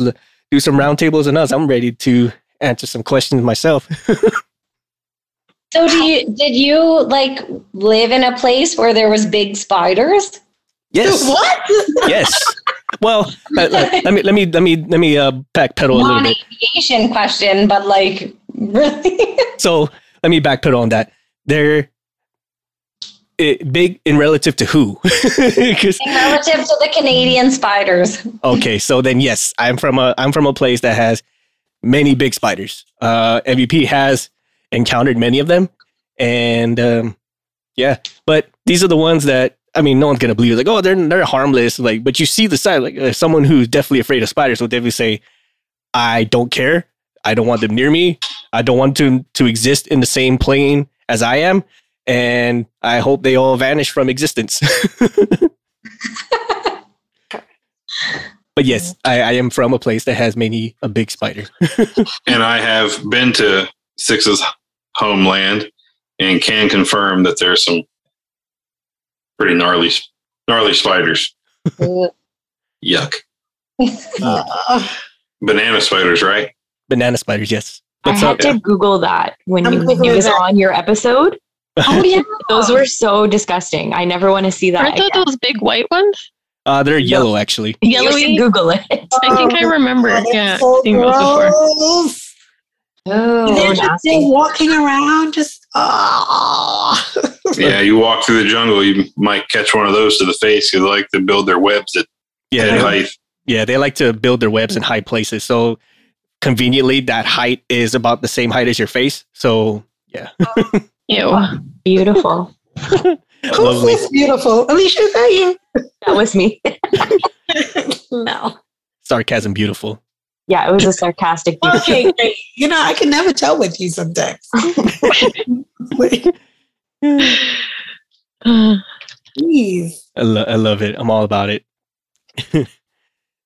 But, So, do but you work with And, and big ass coconut crabs. oh yeah, I What? lo- love those coconut crabs. Those, those I fear more than the spiders, to be honest. Yeah, they're pretty. They're pretty. They'll climb trees and kill birds. Yes, and and their little pincher thingies, they're strong enough to crack coconuts. That's hence the name coconuts. I mean, but can these crab are these crabs edible? Like, Oh, yes. Oh yeah, they're Oh, a yes. delicacy. we curry this crab? Because you know I'm from Trinidad, so can this crab be curried? Oh yes, oh yes, they're actually really good. They're actually really good once you catch them. But uh, it's one of those that you got to catch them and raise them for a few for like a day or two, so it kind of cleans out whatever nasties they've been eating. Yeah. But uh, but uh, uh, he- uh, let's see. What's uh, have, have any of you ever seen the movie Moana? yeah. yeah. Yes. Yeah. Okay, so you know Tamatoa, the one that steals Maui's hook. That's that's a coconut crab. Yes. Oh, I See, this I'm looking at it now. I'm watching it um kill a bird. So um Oh yeah. Uh, you were you were asking something, Nordy. I'm sorry. No, I was asking if you've worked with a lot of um, female AMEs before. I, I have actually. Um, the only issue is the se- we we're split up into different sections, like specialists. Like Yeah. uh, we have engine people, we have structures people, and we have avionics people. And majority of the women that I've worked with, they've mostly been uh, avionics technicians. Uh, rarely ever have they worked on the powertrains or the engines as as I have. And Yeah. the ones that I did have, there's probably like maybe four total that I've ever met in in 20 years. but um, Oh, yeah, so majority of the women I have seen, they're very uh, heavy in avionics specialties. And to be honest, like majority of those who were in avionics, they end up going into the higher positions because, as we all know, avionics basically runs everything. Like the engines fly by wire nowadays instead of being links and and bell cranks and stuff like that. So my job Mhm. essentially is is more or less obsolete because uh, there's only so much I can do to an engine versus like avionics, which runs basically everywhere. Okay. Yeah, fair. So and so like, but my experience with uh, women in AMEs, it's either they just kind of. I'm sorry. What happened? Oh, uh, like uh, they either have been like stellar, like super stellar. They they're the ones that you will see becoming CEOs in like ten years or something like that. Like most most capable of succeeding, kind of like each and every one of you. Like I can see each and every one of you becoming a CEO in the next 10, 15 years. And then there's these other ones who they're they're more or less like people who got goaded into jo- into going into those specialties. You know, like like you better find yourself a job and it ain't going to be here. And so like they kind of just floated that way. So they don't really want to be there in the first place, but they just kind of do mm-hmm. it as a job. And those are very rare, but the ones that I have seen, they kind of muddle the waters a little bit for the women who actually do want to excel and succeed. So whenever uh, we there's women in the areas that MVP and I have li- have worked in, they kind of have to push past that ceiling of having uh, women AMEs or or or specialists that have done just that. They're just there to kind of collect a check and not actually learn the trade or learn the skill sets or excel in just doing a good job. So Hmm. yeah, Yeah. I'm not sure if you've experienced any of those because there's so little, there's so little of you. But in some of our areas, there's like a whole bunch of them. But they, it's either they're amazing or they're just they're just there to pretty much hang out in the locker room more or less. Yeah, they're they're either they're either excellent or uh, it's one of those. Oh, can you pick this up and carry it over here for me? I just can't lift it. And you're like, it it's 15 pounds. Are you you serious? you know what I mean? Like they just don't Uh, want to do the work. You know, like, Right. Yeah. Mm. But most of my experience has been the ones who are really good don't stay on the floor very long. They get they get pushed into management pretty quick. Oh yes. And hmm. those are the kinds you want too, like because they've just doing so amazing, just flat out amazing, and whoever the powers that be, they just say, you know what, we need this person in a more in a more responsible role than just being a technician. Which for some that's kind of heartbreaking because you know they kick ass and they're very good mechanics or technicians, but you could also see that progression. Like this person will probably change the world if you give them enough leeway and capability to do so which I feel the same for each and every one of you. Just throwing that out there. Aw. not not to Sounds inflate we not to to inflate know. your heads too hard, but yeah. we'll take it. We don't get enough. all day. All day. What you need, man. Like you just need a pick me up. Like hey, just message us like you are amazing. You are the best thing ever. Everyone Yeah, well- everyone in your in a- Affirmations by six. That's Yes, We'll, give, we'll give you some we'll give you some affirming memes. yes. Yeah. We're big fans of memes. So oh yes. Send them- Oh, and comics too. We're all we're we're doing affirmation comics too. I love. Oh yeah, we can. I'm sorry. No, I love I love the stuff that you guys are putting up. And there's more. There, there's a lot more as, as far as the comics is concerned. Where mhm. just slowly but surely crank them out because um a like we're trying to we're trying to play a little co- close to the chest so people don't just mooch it uh people don't try to copyright it say it's theirs or whatnot just because there's some thieving people out there. And then two it's kind of like uh, we want to put it out there for the people who know already. Like uh, this is for you specifically. This is for you to have your voice out. This is for you to feel affirmed that people do care about you. And then slowly but surely as, as it starts to branch out more people see it more they start getting more curious and then then the full flood comes. If that makes any sort of sense. I'm, I'm, I'm starting to brag now no, I don't think so. You're just it's your business model you're putting out there. yeah Yep. Clown maintenance. clown maintenance we're but we're weird i know sorry I have another question. If you guys could move anywhere in the world and do what you're doing now, where would you go? Oh, oh, man. Good, right? I know, I know. That was so good. Mm, you got me uh, mvp you, you can go and take it away from from here Oh, I'm still thinking. Uh, Uh, I, I, I don't know. Uh, let's see. For myself, I mean, I, I wish I can just nomad it and just go anywhere. Like I have like I have maybe like a home base, and then I just I can just hop foot wherever I need to, wherever I feel like going, kind of like a like an RV almost. Um, if I were to like flat out live somewhere, like I had to choose somewhere, I'd probably pick New Zealand. Oh, nice. Mm, Uh, New Zealand's a good choice. Yeah. Mm. Uh, I pick I pick New Zealand because it's kind of like uh, it's like a good mix. Like uh, there's a lot of good people there. There's a lot of good culture there. A lot of good movies go there. So I'm gonna see a whole lot of celebrity stuff. Um, uh, and, and then also like there's a lot of uh, cultures there that I resonate with very closely. Uh, I kind of share a little bit of some of those bloodlines. So that's kind of like the next closest thing to home to me. Yeah, what's funny is I was kind of kind of lean towards so so I've been to Canada a whole bunch of times and I really like Calgary a Mm. lot. Oh. Um, I could do I could do Calgary in a heartbeat. Um, but if yeah, I, I I super enjoy that that town. Um, uh, outside of that though, uh, I, I I enjoy Germany a lot. Um, different festivals, and they got like it's a it's a whole mix of cultures there now. Mm, so you got true. a little bit of everything, um, and they're and they're pretty aviation. Uh, actually, it's not not not Germany. Um, uh, Switzerland. Switzerland. Yes. Yeah, they got some neat stuff in the way of aviation. Um, maybe not like big corporations, but they're like the development of some of the technology that goes into aircraft is pretty pretty neat that comes out of there.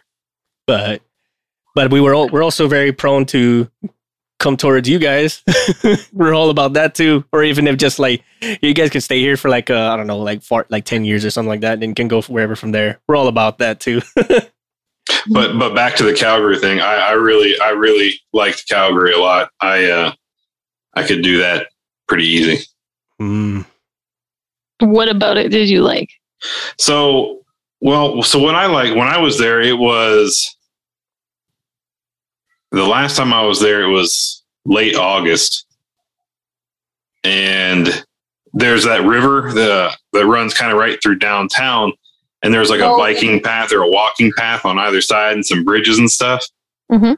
Uh, but there was everybody was outside, like walking up and down the river, exercising with their families, with with friends, with with you know boyfriend, girlfriend, whatever you want to say. But everybody was outside, just kind of walking around, uh, enjoying the out in the outdoors, which I like. Um, they also have a really good like nightlife scene down there. Really good restaurants, some bars with some live music. Uh, and then I know you guys have those tunnel, those uh, not tunnels, but like bridges that interconnect all the buildings. So when it's wintertime, you don't really have to go outside to get to all of them Yeah. which is cool. It's a really cool setup. But also the Rockies are like an hour and some change away, and Banff is out there, and Banff is is beautiful.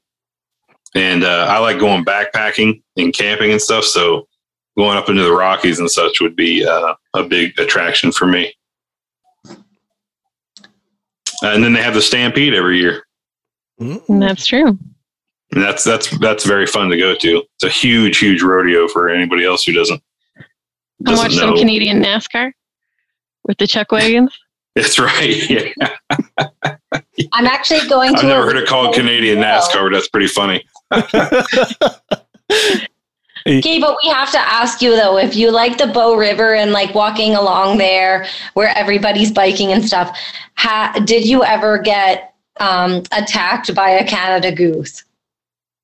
I have, but in, in where I grew up in Ohio, not in Canada. Oh, because like that Bow River area, those geese, they really do want to get you. Like, so Yeah, did you they're, did it bite you? it bit me on the inside of the thigh, and uh, and uh, that was that was painful. but I was a kid at the time when that happened. It hasn't happened since. Um, what was really cool is there was like a couple of beavers out in the river there, you know, chewing on some chewing on some logs, which is kind of neat. You don't really down here, especially where we live now, you don't see beavers a whole lot, but then just see them out doing their their thing. I, I don't know. It was a kind of a cool mix of city to outdoorsy to to Western culture to you know, it's just, it was a good mix for me. I enjoyed it. Well, you'll have to come visit. Yeah, I would love to. I would love and to. close, so Almost dev. Most dev. We would love to. And uh but the Elevate Aviation Inspiration Gala would have happened already, but we've totally would have loved to come to that. And probably any future ones for sure. And if you guys are still in the area, or actually no, that's in Alberta. I'm sorry. it is Right. in Alberta. But we're we're very keen on traveling and meeting a lot of you, meeting any, anyone who's willing to meet us. And I think traveling's pretty much like from all the work that we've done, traveling is kind of like it, it has to happen. It's kind of weird, like when when you travel for so long, you're like, ah, I want to stop traveling for a while. And I haven't been traveling so much in I'd say the last five years, and the itch is starting to get back there again. right? Yeah.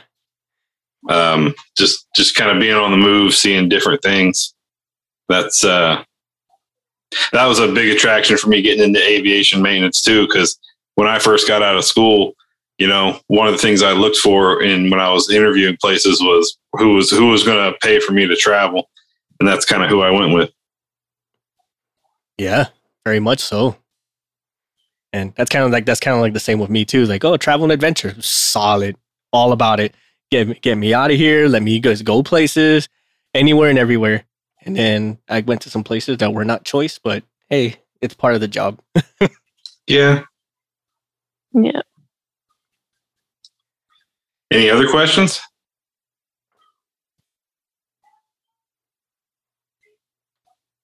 The answer is yes. yes, the answer, the answer is very much yes. Surprise! The answer is yes. uh, yeah, I mean, again, ladies, we're just so inspired to have you here. Uh, for you to do what you do, and for us just even sharing moments with you, ladies, even if it was just like the the affirmation memes or just like the you're doing a fantastic job text, whichever the case may be. Like we're all about it, and we're here for you and and any current and aspiring uh, maintenance technician slash aviation specialist, whichever the term is in your region. We're all about it. Sounds great. Oh, sorry. it's, like, Yeah. it's like radio silence. Oh, like- just- No, no, Or don't. I think everybody fell think asleep on us. No, that's cool. We're just trying to talk Like these- over each other. My like Wi-Fi cut out, but I just got back in, so thank you. Not a problem at all. It's midnight. It's midnight over here. So Oh, Oh, Yeah. snap. We should probably let you go then. Yes. Oh, to me, It's a school night, right? It, every night is a school night. I have three kids. Like every Oh, night is a school night. Oh, yeah. oh yeah, most definitely. I, I feel you on that. Well, la- ladies, again, we appreciate you coming on. Uh, for those of you who like to learn more about some of the good things that these ladies do, there you can check out Elevate Aviation uh, for a lot of the mentorships and some of the events that these ladies go through. Uh, Saint likewise with Hangar Queens. Um, they're all on Instagram, and I'm not sure. Are you on Facebook too, Alicia, uh, with Hangar Queens?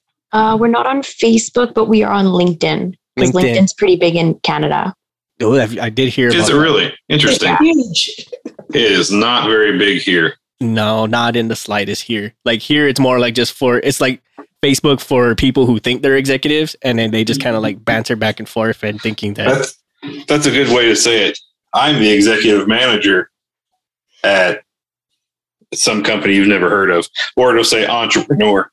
Yes, not talking smack about entrepreneurs in general, but there's a lot of individuals who kind of tout their weight a little too much. But that, Mhm. neither here nor there. So, but uh, so LinkedIn and Instagram definitely check out Hangar Queens and Elevate Aviation. They do have some events in Canada. If you're in those areas, just uh, follow their their their social medias, their website has all the stuff that you can participate in, or if you just want to discover aviation for yourself. And even if you're not in those areas, still look into it. Yes, most def. And likewise, if you have any questions or feedback for us, you, you know how to reach us either by social medias, email, website, whichever is easiest for you. Send us their send us your feedback. Let us know what you feel, what you think, some stories that you might want to share so it can inspire other people because that's what we're all about. We're here to help inspire, help in reinvigorate the spark that may have kind of dwindled down a little bit. And then we also want to pass on the lessons learned, preferably in a funny way that's gonna that's gonna keep you from over focusing or hyper focusing and then possibly lead to an incident. We want you to have that split seconds relief where you can focus yourself onto the ten- on what needs the most attention and not put too much strain on yourself. Ladies, again, thank you so much for coming. We appreciate you. We we are definitely your accomplices in all this.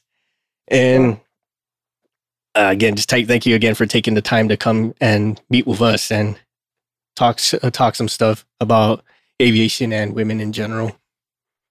Yeah, really appreciate you taking the time. Um, and we'd love to have you back sometime. And as you guys are going through your own lives and stuff, and if something comes up and you guys, oh my God, this would be a great subject to talk about, hit us up. We'll set up another time and place to get us all all on the same line again, and uh, we'll hash it out. Aw, thank you guys so much for having us. I know that we were all really excited to, you know, come together and actually chat because it's been a while for all of us. And like, I'm very excited to hear the episode. I'm sure we all are. So thank you again.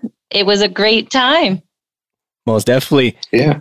Yeah, thanks for this platform. Not a problem Hey, at no all. problem. And I hope you guys, since you weren't able to get together last year and practice for the competition, you got that on your agendas this year to all get together, not only to practice, but to just get that bonding time in and that that uh, camaraderie. Most definitely. That is true. And uh, start looking into that business. Yes, please.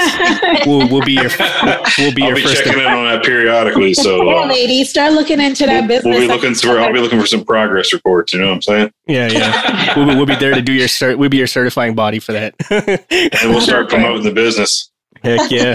We'll start promoting it too all day. You guys are awesome. Thank you again for plugging Hangar Queens too. I appreciate that. Not a problem at all. Like I said, like we're all your accomplices in it, and we're all here for all of you.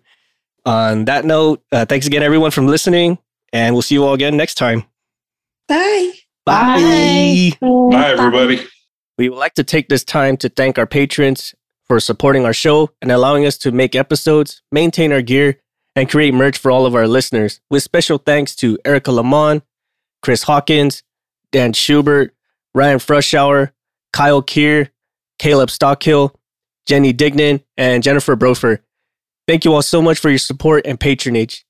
If you like our show, please support us on Patreon. You'll receive awesome perks such as access to our private Discord, discounts on and early access to merch, first glimpse of our comics and other projects, and so much more.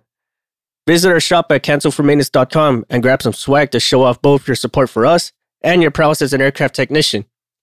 If you have suggestions for the show or have a guest recommendation to be on the show, send us a line on our contact us section at our website and do, we will do what we can to get your ideas and or your recommendations on the show.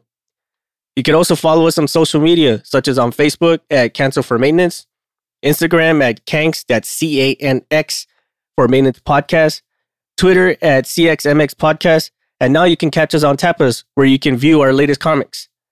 Check out our affiliate, rockwelltime.com, for watches and eyewear that support both your sporty and classy lifestyles. Use the code CX4MX, that's the number 4MX, to save 10% off your total purchase. Thank you all again for your listenership and support, and we will see you all next time.